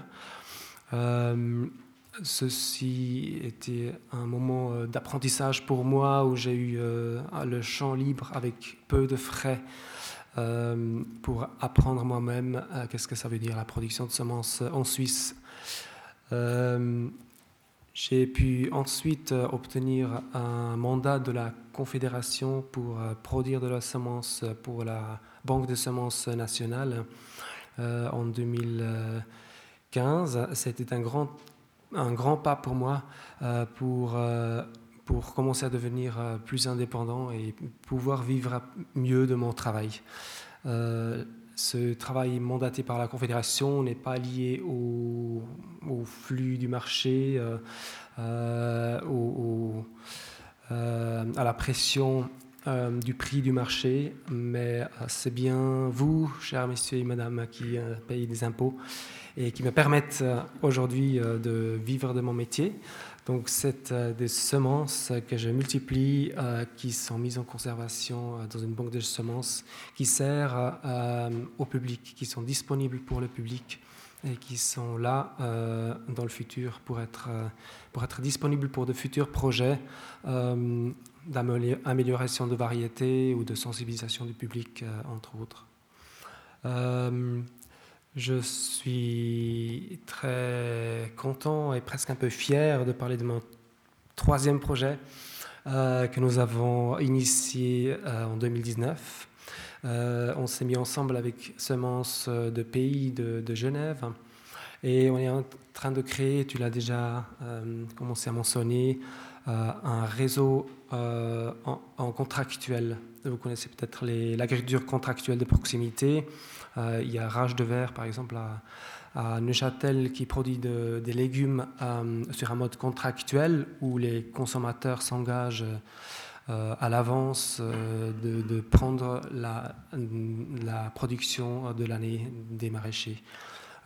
on aimerait bien, ensemble avec des maraîchers, reproduire ce système contractuel et, sortir d'une quelque sorte du marché économique actuel pour créer un, réseau qui peut fonctionner en, tant que soi. Donc, euh, on, est amené euh, déjà on s'assied autour d'une table, ce qui est, tu l'as bien dit Pierre-Gilles, euh, historique. Euh, pourquoi un semencier s'approcherait des maraîchers euh, directement alors qu'il y a des semenciers qui existent, qui font un travail extrêmement perfectionné de vente avec de la pub et de la, semence qui est, triée, extrêmement perfectionnée. nous, on, on, trouve cette démarche voilà, logique pour nous c'est-à-dire produire la semence directement pour les maraîchers. Aujourd'hui, voilà, ça paraît historique, euh, ça pourrait aussi paraître normal, mais c'est vrai que c'est une, c'est une montagne qui nous attend euh, les prochaines années. Euh, on a créé un groupe de prix et on discute du prix de la semence. On n'a pas encore trouvé de solution, on est en train de discuter on a encore de longues séances devant nous. Euh, vous imaginez euh, peut-être pas, mais si on sort du système économique, chercher euh, un prix pour la semence. voilà. Donc voilà, euh, je suis arrivé aujourd'hui à, produire pour ces trois unités euh, différentes. Euh, je tiens à maintenir la production de semencières pour le marché, pour la Banque de semences nationale et pour ce, cette agriculture contractuelle. les trois s'enrichissent les uns les autres. Et, et j'espère trouver une voie pour, pour, voilà, pour le faire encore longtemps. De manière même un, peu plus euh, terre à terre, et pour reprendre aussi l'imagerie de, Mario, est-ce qu'on a un équivalent, parce que tu parles de finalement cette banque de graines euh, de la Confédération, est-ce qu'il y aurait un institut Vavilov euh, qui, aurait peut-être le nom d'un botaniste suisse euh, qui, serait quelque part en Suisse. Est-ce qu'on pourrait euh, comparer ton travail à, ces stations agronomiques qui reproduisent euh, les semences? Ou comment ça se passe de manière même un peu plus concrète? C'est-à-dire qu'on te donne des listes de végétaux à reproduire ou c'est toi qui proposes des variétés? Voilà, comment, comment, comment, ça se passe de manière concrète quoi? Euh, effectivement, les images de, Mario euh, m'ont donné des idées pour mon travail. Je te remercie. et, euh, et m'ont rappelé mon travail du quotidien. C'est effectivement un petit peu comme ça. ça, ça représente, j'aimerais bien l'inviter après-demain, si tu es libre, pour continuer d'un travail en Suisse, un pays en développement au niveau banque de semences des paysans du champ. Quoi. Euh, je, de, manière plus concrète, euh, je reçois effectivement une liste de, de, variétés à multiplier. Donc il s'agit de variétés maraîchères euh, chaque année. Et puis je, les, je, les, multiplie de, de ouais, comme, comme, je peux. Je, peux aussi dire ces, variétés-là, je ne peux pas les faire pour des raisons de, d'isolation ou autre. mais c'est effectivement un travail beaucoup plus d'observation que de pure production, euh, il faut le dire. Euh, cette liste que je reçois, euh, je ne connais pas les variétés. Je mhm. n'ai J'ai jamais vu ces variétés. par exemple, le radis, redhead, j'ai jamais vu ce radis. je sais pas quoi. enfin, je peux me renseigner à, quoi, à quoi, il ressemble, mais, mais c'est à chaque fois vraiment une grande découverte. Et le travail d'observation de, ces variétés est extrêmement euh, important. Euh, je me considère euh, dans ce sens-là, effectivement, plutôt comme biologiste que mmh. comme agriculteur. Dans ce sens-là, je n'ai pas non plus fait l'apprentissage d'agriculteur, mais je, je, me greffe sur un domaine, c'est le domaine légumes bio dans le vallon de Saint-Imier, qui m'accueille, qui donne de la place pour produire sur ces parcelles parce qu'en tant que biologiste, euh, je pourrais pas, euh, pas euh, l'autorisation de produire des, légumes, des, semences et les vendre à des, professionnels à, mon nom. voilà, petit détail. Ouais, je trouve, je trouve de nouveau assez fascinant de voir le lien qu'on peut faire avec, l'Institut, avec ces personnes qui vont être des, ingénieurs agronomes, des biologistes, mais qui vont aussi être les mêmes personnes qui, mettent, le, grain en terre, qui, vont récolter ensuite les graines. Et puis finalement, ce travail qui nous paraît, euh, quand on pense à la science moderne, euh, plus, réaliste quoi, dans nos sociétés, euh, où tout est, comme tu l'as dit avant, ultra, compartimenté.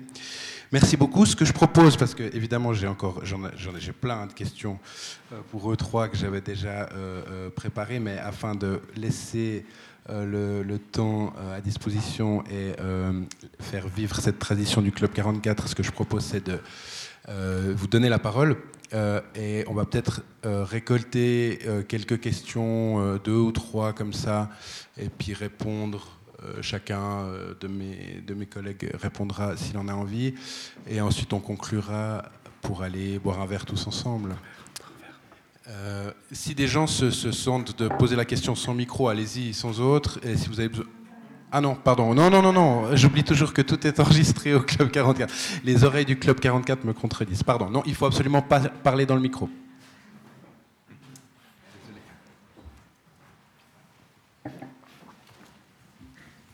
Bonsoir. Alors, je suis un ancien producteur de graines.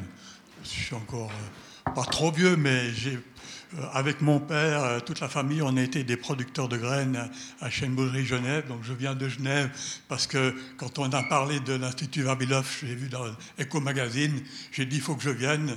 Puisque suite au livre de M. Delcourteau, j'ai, avec Terre et Nature, été visiter la fondation à Saint-Pétersbourg il y a deux ans.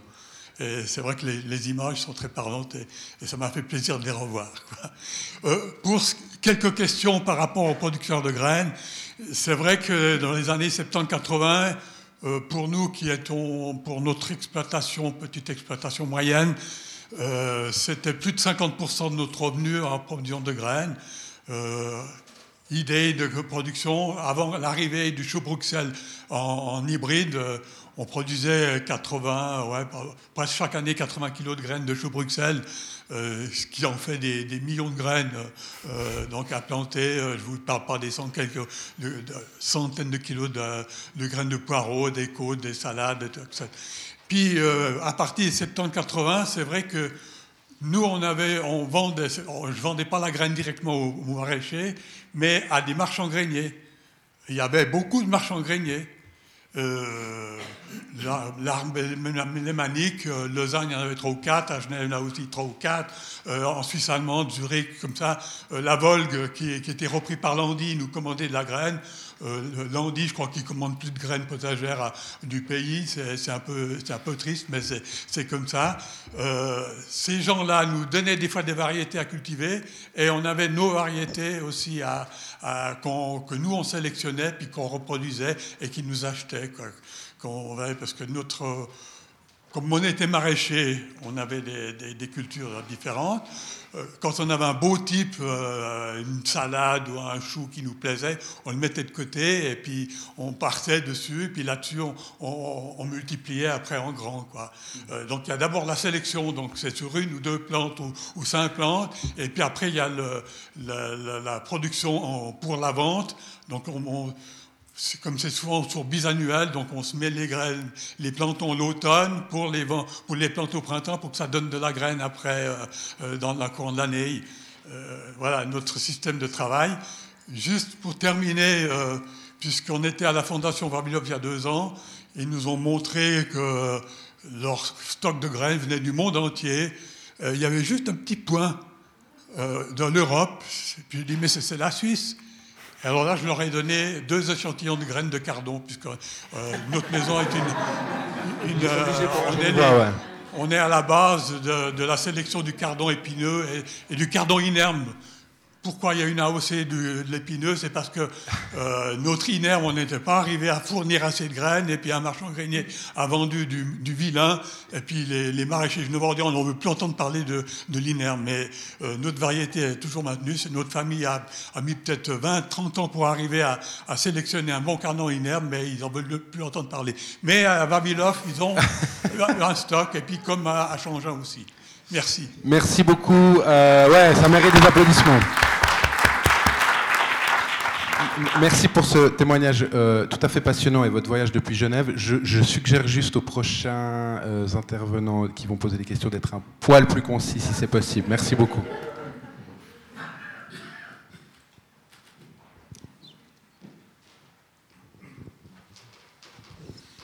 Alors moi j'aurais une question par rapport à la FAO. Comment est-ce qu'elle se positionne sur ce marché grenier? Elle défend quelle position la FAO Juste à côté de vous, il y a une dame qui avait aussi levé la main, je crois. On va encore reprendre cette question-là et puis on fera un petit. Oui, je voulais tout d'abord vous remercier pour vos interventions, euh, spécialement Mario Delcourto, parce que c'est vraiment extrêmement touchant de voir ces photos et tout ce que vous avez dit euh, sur le travail qui est fait là-bas. Mais euh, ma question s'adresse plutôt enfin, au modèle agricole qui domine le monde actuellement. C'est plutôt le multinational qui donne le ton et, qui détermine euh, le marché agricole aujourd'hui. Hein. Vous avez très peu finalement parlé euh, de ça, du rôle de Cargill euh, et de tous ces multinationales et de la façon de laquelle enfin, ils oppriment la petite, la petite paysannerie. Quoi. Et donc je voulais juste savoir un petit peu plus de, de, entendre un petit peu plus sur ce sujet. Ce que je me ce que je trouve très très positif, qu'il y a un autre modèle agricole qui apparemment est en train de se développer. Mais quand je vois les difficultés qu'ont des, organisations comme Cocopelli, par exemple, euh, qui ont des difficultés euh, de, vendre certaines sémences parce qu'ils ne sont pas autorisés par les autorités, je me demande aussi comment ça se passe. Et euh, apparemment, vous n'avez pas ces difficultés-là et vous êtes même incité à, semer des choses enfin, qui sont autorisées. Je ne sais pas comment ça se passe, mais euh, euh, j'aimerais avoir plus d'explications euh, ou d'informations là-dessus. Parfait. Je propose qu'on fasse déjà ce, premier round et puis on, vous, vous inquiétez pas, madame. Je vous ai, je vous ai vu pour. vous voulez rebondir sur ça? Ouais? Dans le micro, s'il vous plaît.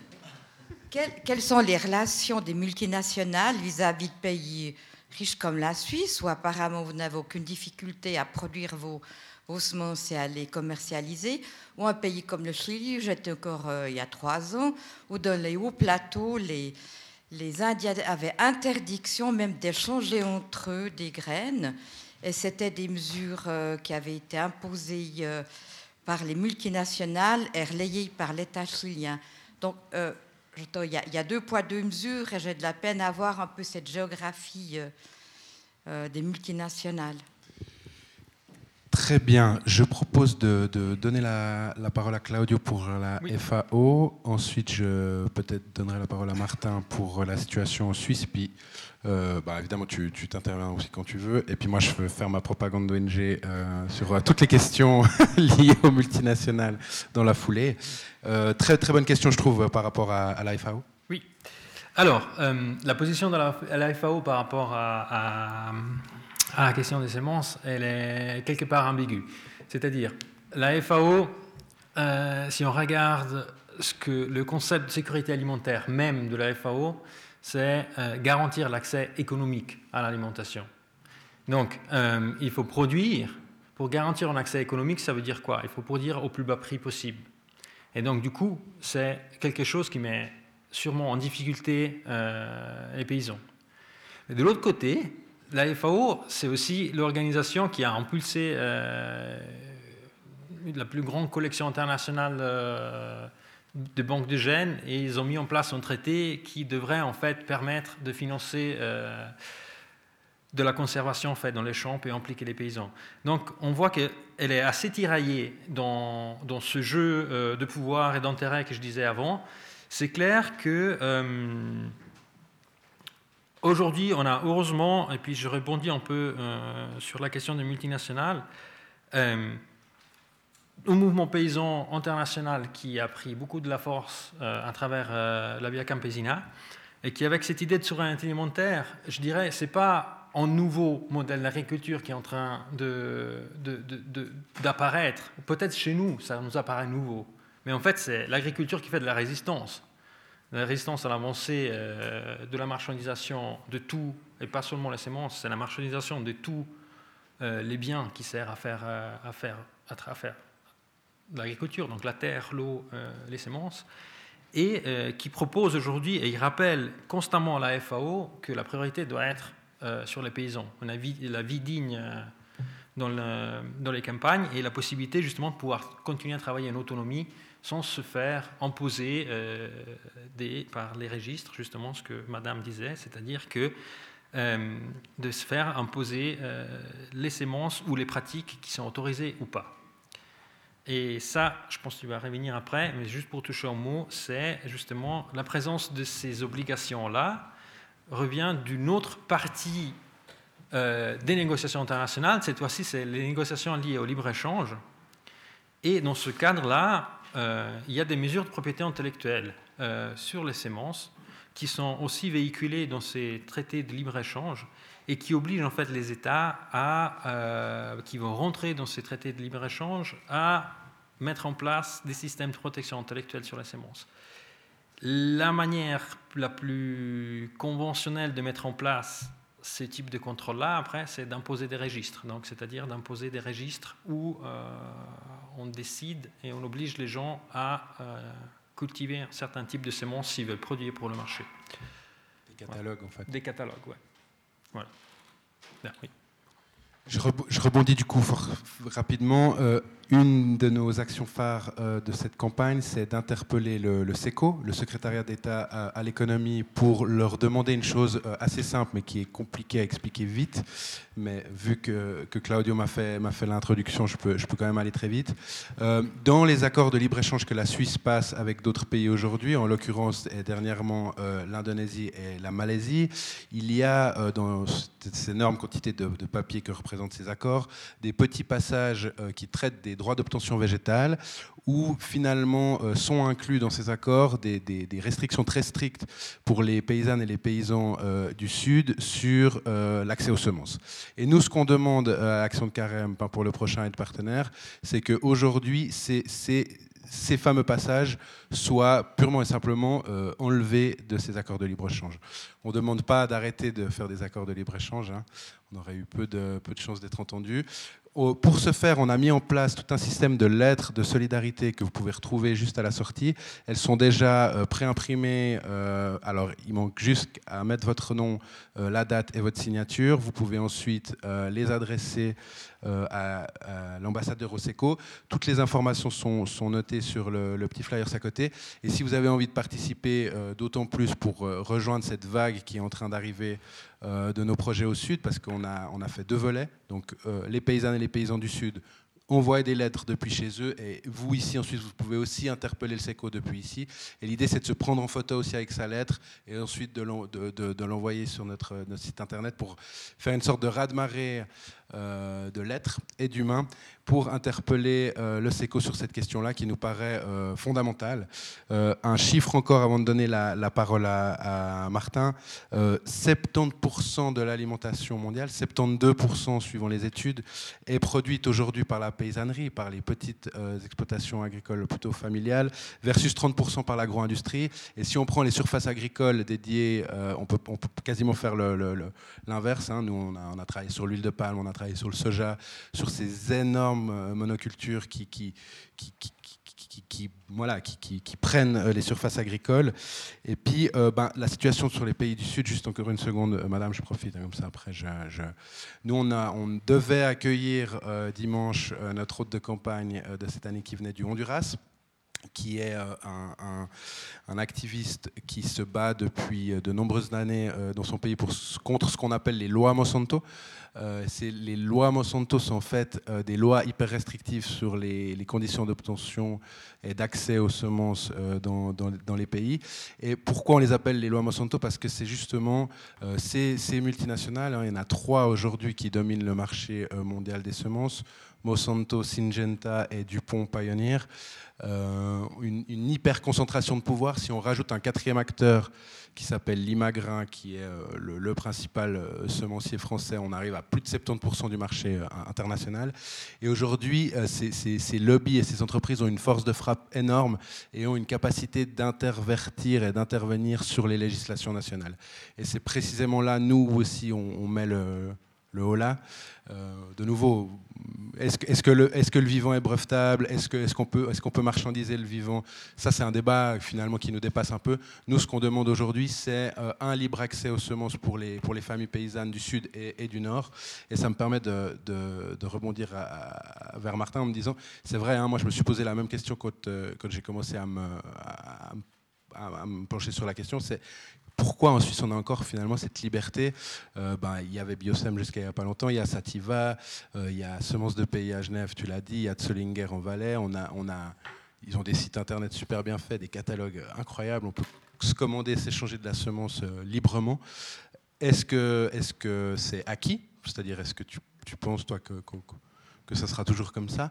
Et quelque part, pourquoi cet îlot un petit peu un petit peu isolé en Europe. On voit, on parle des, procès cocopéliques et des, menaces hein, euh, que, subissent, euh, que subissent des semenciers et des, gens qui, qui, ont, qui décident d'enfreindre la loi euh, de leur pays chez nos voisins direct. comment ça se passe en Suisse? Aussi pour ton travail d'ailleurs. Oui, alors effectivement, il faut que je précise que je ne suis pas le spécialiste de ces problèmes juridiques. Euh, mais dans mon travail, effectivement, euh, je me rends compte, en comparant avec d'autres pays, que c'est vraiment simple. Euh, je crois en Suisse, on peut rajouter justement des acteurs comme Proche Rara et la Commission suisse pour la protection des plantes cultivées. les deux sont relativement proches, suivent relativement proche ce qui se passe au niveau de l'État. Euh, et, ont un certain poids. Euh, la Commission suisse pour la protection des plantes cultivées regroupe en, principe les acteurs, euh, des acteurs comme Sativa, Zollinger, mais aussi plein d'autres qui agissent pour la biodiversité des plantes cultivées et font circuler l'information dès qu'il se passe quelque chose. ils ont un certain poids. Donc, euh, dans mon travail plus concrètement, euh, je, multiplie justement des, variétés euh, pour la Banque de semences nationale. celle-là, elle, elle, en principe dans la banque de semences une fois que je les ai multipliées mais ce sont des variétés qui sont effectivement libres et elles, doivent le rester aussi. Si je reçois des semences de la Banque de semences nationale, euh, je, ne peux pas, euh, je, ne peux pas les, les breveter outre. Je suis censé aussi les, les, distribuer librement par, un signé par un traité international en fait. voilà. Donc en Suisse, on, a cette chance d'avoir ces, variétés, pouvoir les, pouvoir les utiliser. Maintenant, si euh, dans mon projet de euh, semences contractuelles, je reprends des variétés de la Confédération, au moment où on commence à les, commercialiser euh, un, certain, volume pour d'autres, pour des maraîchers qui le font aussi commercialement, on doit en principe aussi les inscrire dans une liste officielle euh, ça fait peur, mais en fait, c'est pas très compliqué. On, livre un descriptif euh, et ça entre dans une euh, liste de niches, variétés de niches. Un statut qui effectivement est, très simple à faire rentrer les, variétés. c'est un statut un peu exceptionnel qu'on a toujours de nos jours en Suisse et qu'on voilà à travers ces organisations qui, sont très fortes en Suisse on, y tient on y tient et, ouais, et, on m'a aussi dit dans d'autres euh, d'autres discussions que bah, finalement on est, un, on est un très petit marché aussi, il hein. faut, faut, rappeler, faut rappeler ça, et qu'il n'y a pas eu de jurisprudence, c'est-à-dire qu'aujourd'hui aucun semencier n'a été, euh, n'a été attaqué en justice par, euh, par une multinationale comme ça a été le cas en France, et donc voilà, de nouveau, on pourrait imaginer que dans un scénario catastrophe de science-fiction, ça, puisse arriver. Peut-être, tu voulais dire un, un mot? Ouais je pense que par rapport à cette situation, euh, si en Suisse on voit qu'il y a des choses qui sont un peu moins graves qu'ailleurs, moi je pense que la résistance civile elle est super importante et c'est aussi par rapport à cette obstination de défendre certaines choses qu'il y a des possibilités et que parfois c'est un peu moins pire qu'ailleurs.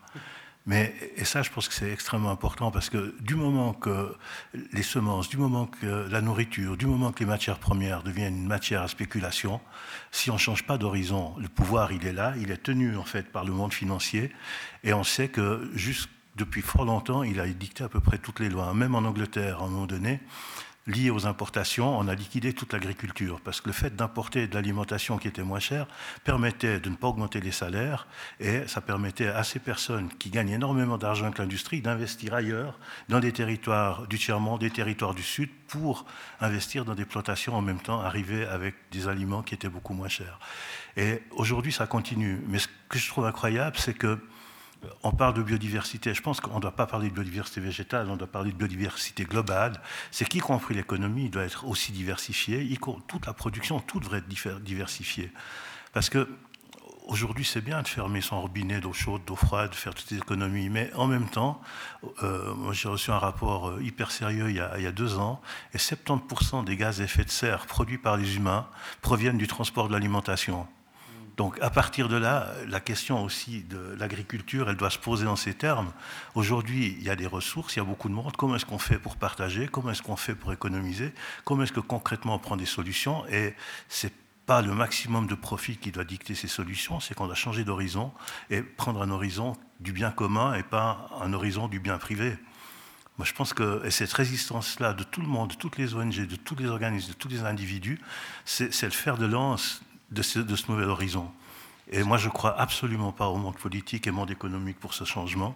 C'est, en fait, c'est nous qui devons le faire. Ce, n'est pas une allocution de fin, mais ça pourrait.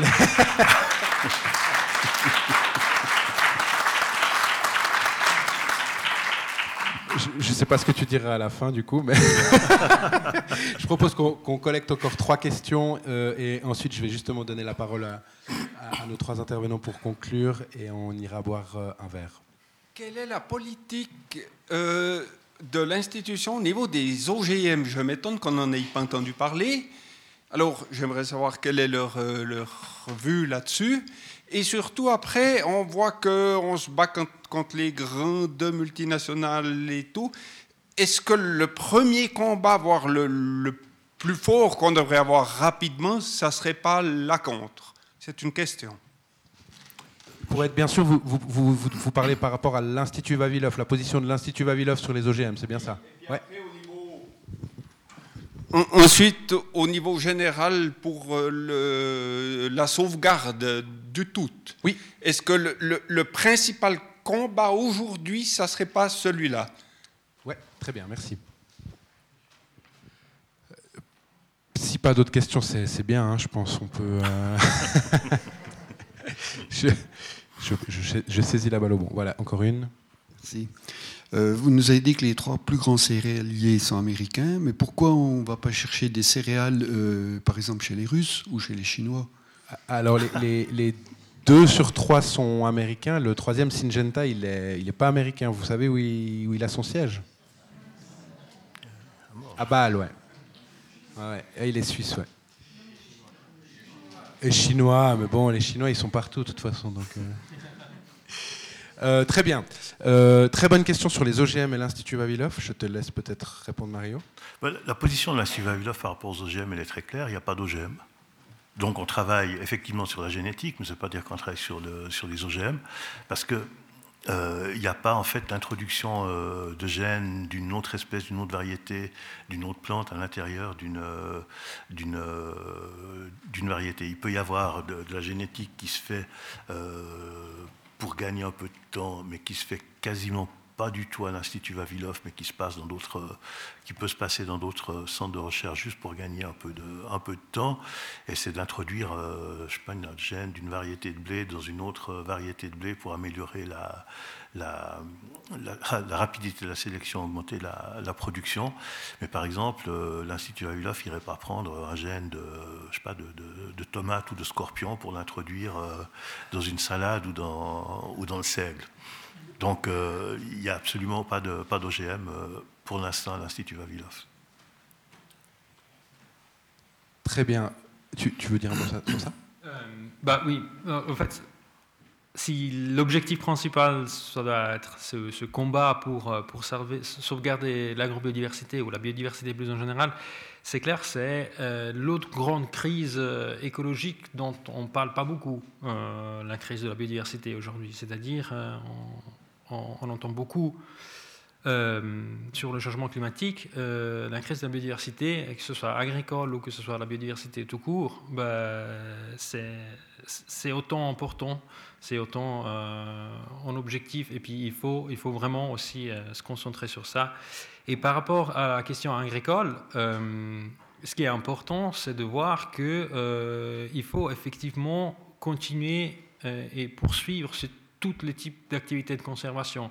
Il faut pas, de mon point de vue, il ne faut pas adopter une position, il faut que conserver de l'échelon ou cours de banques génétiques. En fait, c'est un effort commun et puis, il faut vraiment euh, que tout soit encore autorisé. Et donc, en fait, ce que vous discutez avant euh, de l'exception suisse, c'est quelque chose qui est très important à garder par rapport à ces pratiques euh, de variété de niche, parce que c'est aussi une revendication politique et sociale à pouvoir garder et que toutes les méthodes et tous les types de travail avec les semences soient toujours encore autorisés. Et ce n'est pas forcément le cas dans tous les pays du monde encore aujourd'hui. Et donc aussi à éviter qu'on euh, se dirige que vers un type de conservation, que ce n'est pas la banque de gènes que vous avez vue aujourd'hui, mais ça devient une banque de gènes euh, super technologique où en fait euh, on fait de la conservation par séquençage. Donc du coup on va garder la diversité dans des gigaoctets, mais pas dans des semences. Et donc que, que permettre un travail de recherche très sophistiqué. Donc ça va encore plus dans la direction de la recherche de type, euh, de type biotechnologique. Cette diversité appliquée à tout Ouais, juste une petite remarque par rapport à la situation suisse, euh, c'est pas le paradis non plus. Hein. Euh, par exemple, moi j'ai pas mal travaillé dans les, stations de recherche agronomique à Changin, ils n'ont pas les moyens de régénérer les collections de légumes anciens parce qu'il manque, il manque de moyens. Donc il y a d'une façon générale un, mépris et une, ignorance, enfin une ignorance, une indifférence de la part euh, du monde politique vis-à-vis des stations agronomiques en Suisse et ailleurs. Hein. Il y a une grande banque de graines euh, qui avait une magnifique collection à Belgrade qui est en train de fermer, une autre à Rome, siège de la FAO, qui est aussi en train de, de fermer. J'entends il y a cette indifférence totale parce que tous les milieux politiques sont concentrés sur la croissance, l'industrie, favoriser, baisser les impôts et toutes ces choses-là. Et, je pense que ça fait depuis euh, très très très très très longtemps, une dizaine d'années, que le monde paysan est en train de s'effriter, avec des exploitations qui disparaissent, avec une autre loi aussi, l'autre loi aussi que je trouve complètement aberrante, c'est qu'aujourd'hui, si on n'a pas un numéro d'exploitation, on ne peut même pas faire un jardin sur une terre agricole. Et ça, je trouve complètement hallucinant. On peut même mettre un poulailler. Si on, a des compétences au niveau agricole et qu'on veut développer un centre de biodiversité, on n'a pas le droit de le faire. On est obligé d'avoir un numéro d'exploitation aujourd'hui et à présent, les nouveaux paysans sont obligés d'avoir une formation avec un papier, un certificat pour pouvoir exploiter une terre. Et au jour où on parle de diversité, où on parle de, liberté et tout, on est en train de, de restreindre parce qu'on se rend compte que toutes les lois qui ont été votées, c'est toutes des lois qui empêchent d'aller vers ce nouvel horizon. Deuxième allocution de conclusion de Mario Del Curto. Je vais donc, euh, euh, afin de, conclure, et puis de nouveau, c'est pas une fin en soi, on va, on va prolonger rapidement. Martin, par rapport à, surtout aussi aux, photos qu'on a, pu, euh, qu'on a pu voir, si tu avais juste quelque chose qui va te rester de cette soirée, qu'est-ce qui, qu'est-ce qui va, demain, quand tu seras en train de reproduire tes fameuses graines de radis dont j'ai oublié le nom, Red quelque chose, c'est ça hein Redhead. Redhead. voilà. Euh, à, quoi tu repenseras euh, euh, dans, ton chant de radis quand, tu penseras à ce soir? De science-fiction. Oui, non, non, mais c'est un mot de conclusion qui m'est venu déjà avant cette soirée, mais ça, ça, se recoupe totalement avec euh, la présentation de, de photos euh, de Mario.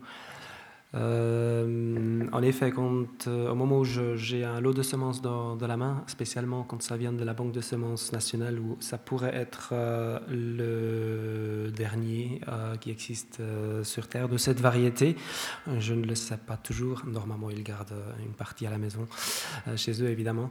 mais je pense que c'est un peu ce, travail de la semence qui, qui, est porteur d'espoir pour moi, qui, qui, fait que, qui fait que dans mon travail, je, je suis optimiste. Euh, un lot de semences euh, que j'ai dans la main, elle représente en fait euh, des centaines, voire des milliers d'années de, de, sélection, de, de, vie humaine, d'histoire. Euh, et c'est les meilleurs qui ont survécu. C'est eux qui, qui, qui, ont pu nourrir, qui ont pu euh, qui ont pu donner quelque chose aux humains, qui, qui ont, qui trouvé, euh, voilà, qui, les a nourris, qui, qui, a, qui a donné quelque chose, qui a même peut-être euh, soigné des gens, qui se retrouvent aujourd'hui dans ma main. Et c'est elle que, espérons-le, va transmettre quelque chose aux, générations futures. ce travail donc de, de, de semencier, c'est se différencie dans ce sens-là du, travail de, maraîcher, où, euh, les légumes, euh, au final, ils sont mangés. C'est une impasse au niveau génétique, au niveau de l'histoire de la, de semence. Euh, excusez-moi si vous avez des maraîchers ici. je ne veux pas vous accuser de, de criminel, mais si vous avez l'occasion d'apprendre de, de reproduire de la semence et de laisser monter quelques, quelques plants de salade euh, en fleurs et de, reproduire vos propres semences, c'est vrai que euh, le côté euh, symbolique, émotionnel, porteur d'espoir et, l'implication de, de l'humanité, la relation entre la, la nourriture et soi-même, je vous recommande de le faire. Waouh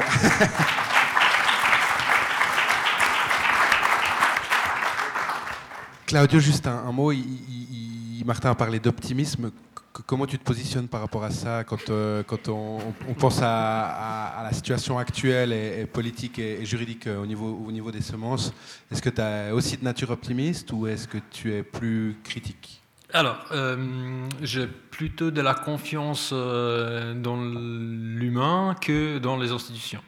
C'est-à-dire que euh, on voit très bien qu'aujourd'hui, parce que euh, ici on a toujours une vision assez, je trouve, assez euh, particulière de ce que c'est l'agriculture. C'est 3% de la population, on le voit de moins en moins, alors que en réalité c'est encore 2 à 3 milliards de personnes sur, le globe, donc ça fait presque la moitié, non, pas moins, pas moins de la moitié de la population mondiale. Donc, il, faut, tirer l'espoir de ces mouvements-là. On voit aujourd'hui euh, qu'on s'organise pour garder l'accès aux semences, c'est-à-dire euh, on va s'organiser de plus en plus des réseaux paysans d'échange, de, de maintien, de sélection de semences et qui sont complètement indépendants de ce système international de conservation qui euh, marche plutôt bien pour la question des banques, des banques génétiques, mais alors, je dois être sincère, ça marche vraiment pas très bien pour tout ce qui est en fait inclusion de paysans, conservation locale, conservation dans les champs. Et euh, parce qu'on n'arrive pas à le financer. Donc du coup, euh, mon espoir, je le tire en fait de, de, ces mouvements-là. Il, il, il y a, beaucoup de, paysans sur cette terre qui, qui ont envie de continuer à être paysans et avoir une vie digne, et euh, qui sont en train de mettre en place des systèmes incroyables pour garder l'accès aux semences. Et c'est important de voir que l'avenir, c'est l'accès aux semences et pas à l'information génétique dans la semence. Exactement, merci beaucoup euh, pour cette conclusion. Ça me permet de, nous faire, faire, une transition assez facile. Prenez une lettre pour interpeller le SECO, signez-la, envoyez-la, prenez-vous en photo. Vous avez les informations à la sortie. Il y a notre magazine de campagne Perspective qui donne aussi plein d'éclairages euh, techniques et théoriques sur la question. Euh, achetez le livre de Mario Del Curto, les livres de Mario Del Curto, dont il, sera, il se fera un plaisir de vous faire une magnifique dédicace à la sortie ma, collègue euh, et moi euh, et, euh, et Claudio pardon, devront filer à l'anglaise pour prendre le dernier train pour les terres vaudoises. Mais Martin, sauf et en tout cas Mario reste aussi un moment à l'apéro. Donc un énorme merci à vous toutes et tous de vous être déplacés malgré les circonstances. Un énorme merci à, toutes les paroisses de la Chaux-de-Fonds qui nous ont aussi soutenus dans l'organisation et qui nous ont permis d'être là, qu'elles soient catholiques, protestantes et catholiques chrétiennes. Et last but not least, à, Marie-Léa Svalen et à toute l'équipe du, Club 44 pour cet accueil incroyable. On est, en tout cas, je, je vais parler en mon jeu. Je suis très très content d'avoir pu mener cette soirée. Merci mille fois et bravo à vous toutes et tous.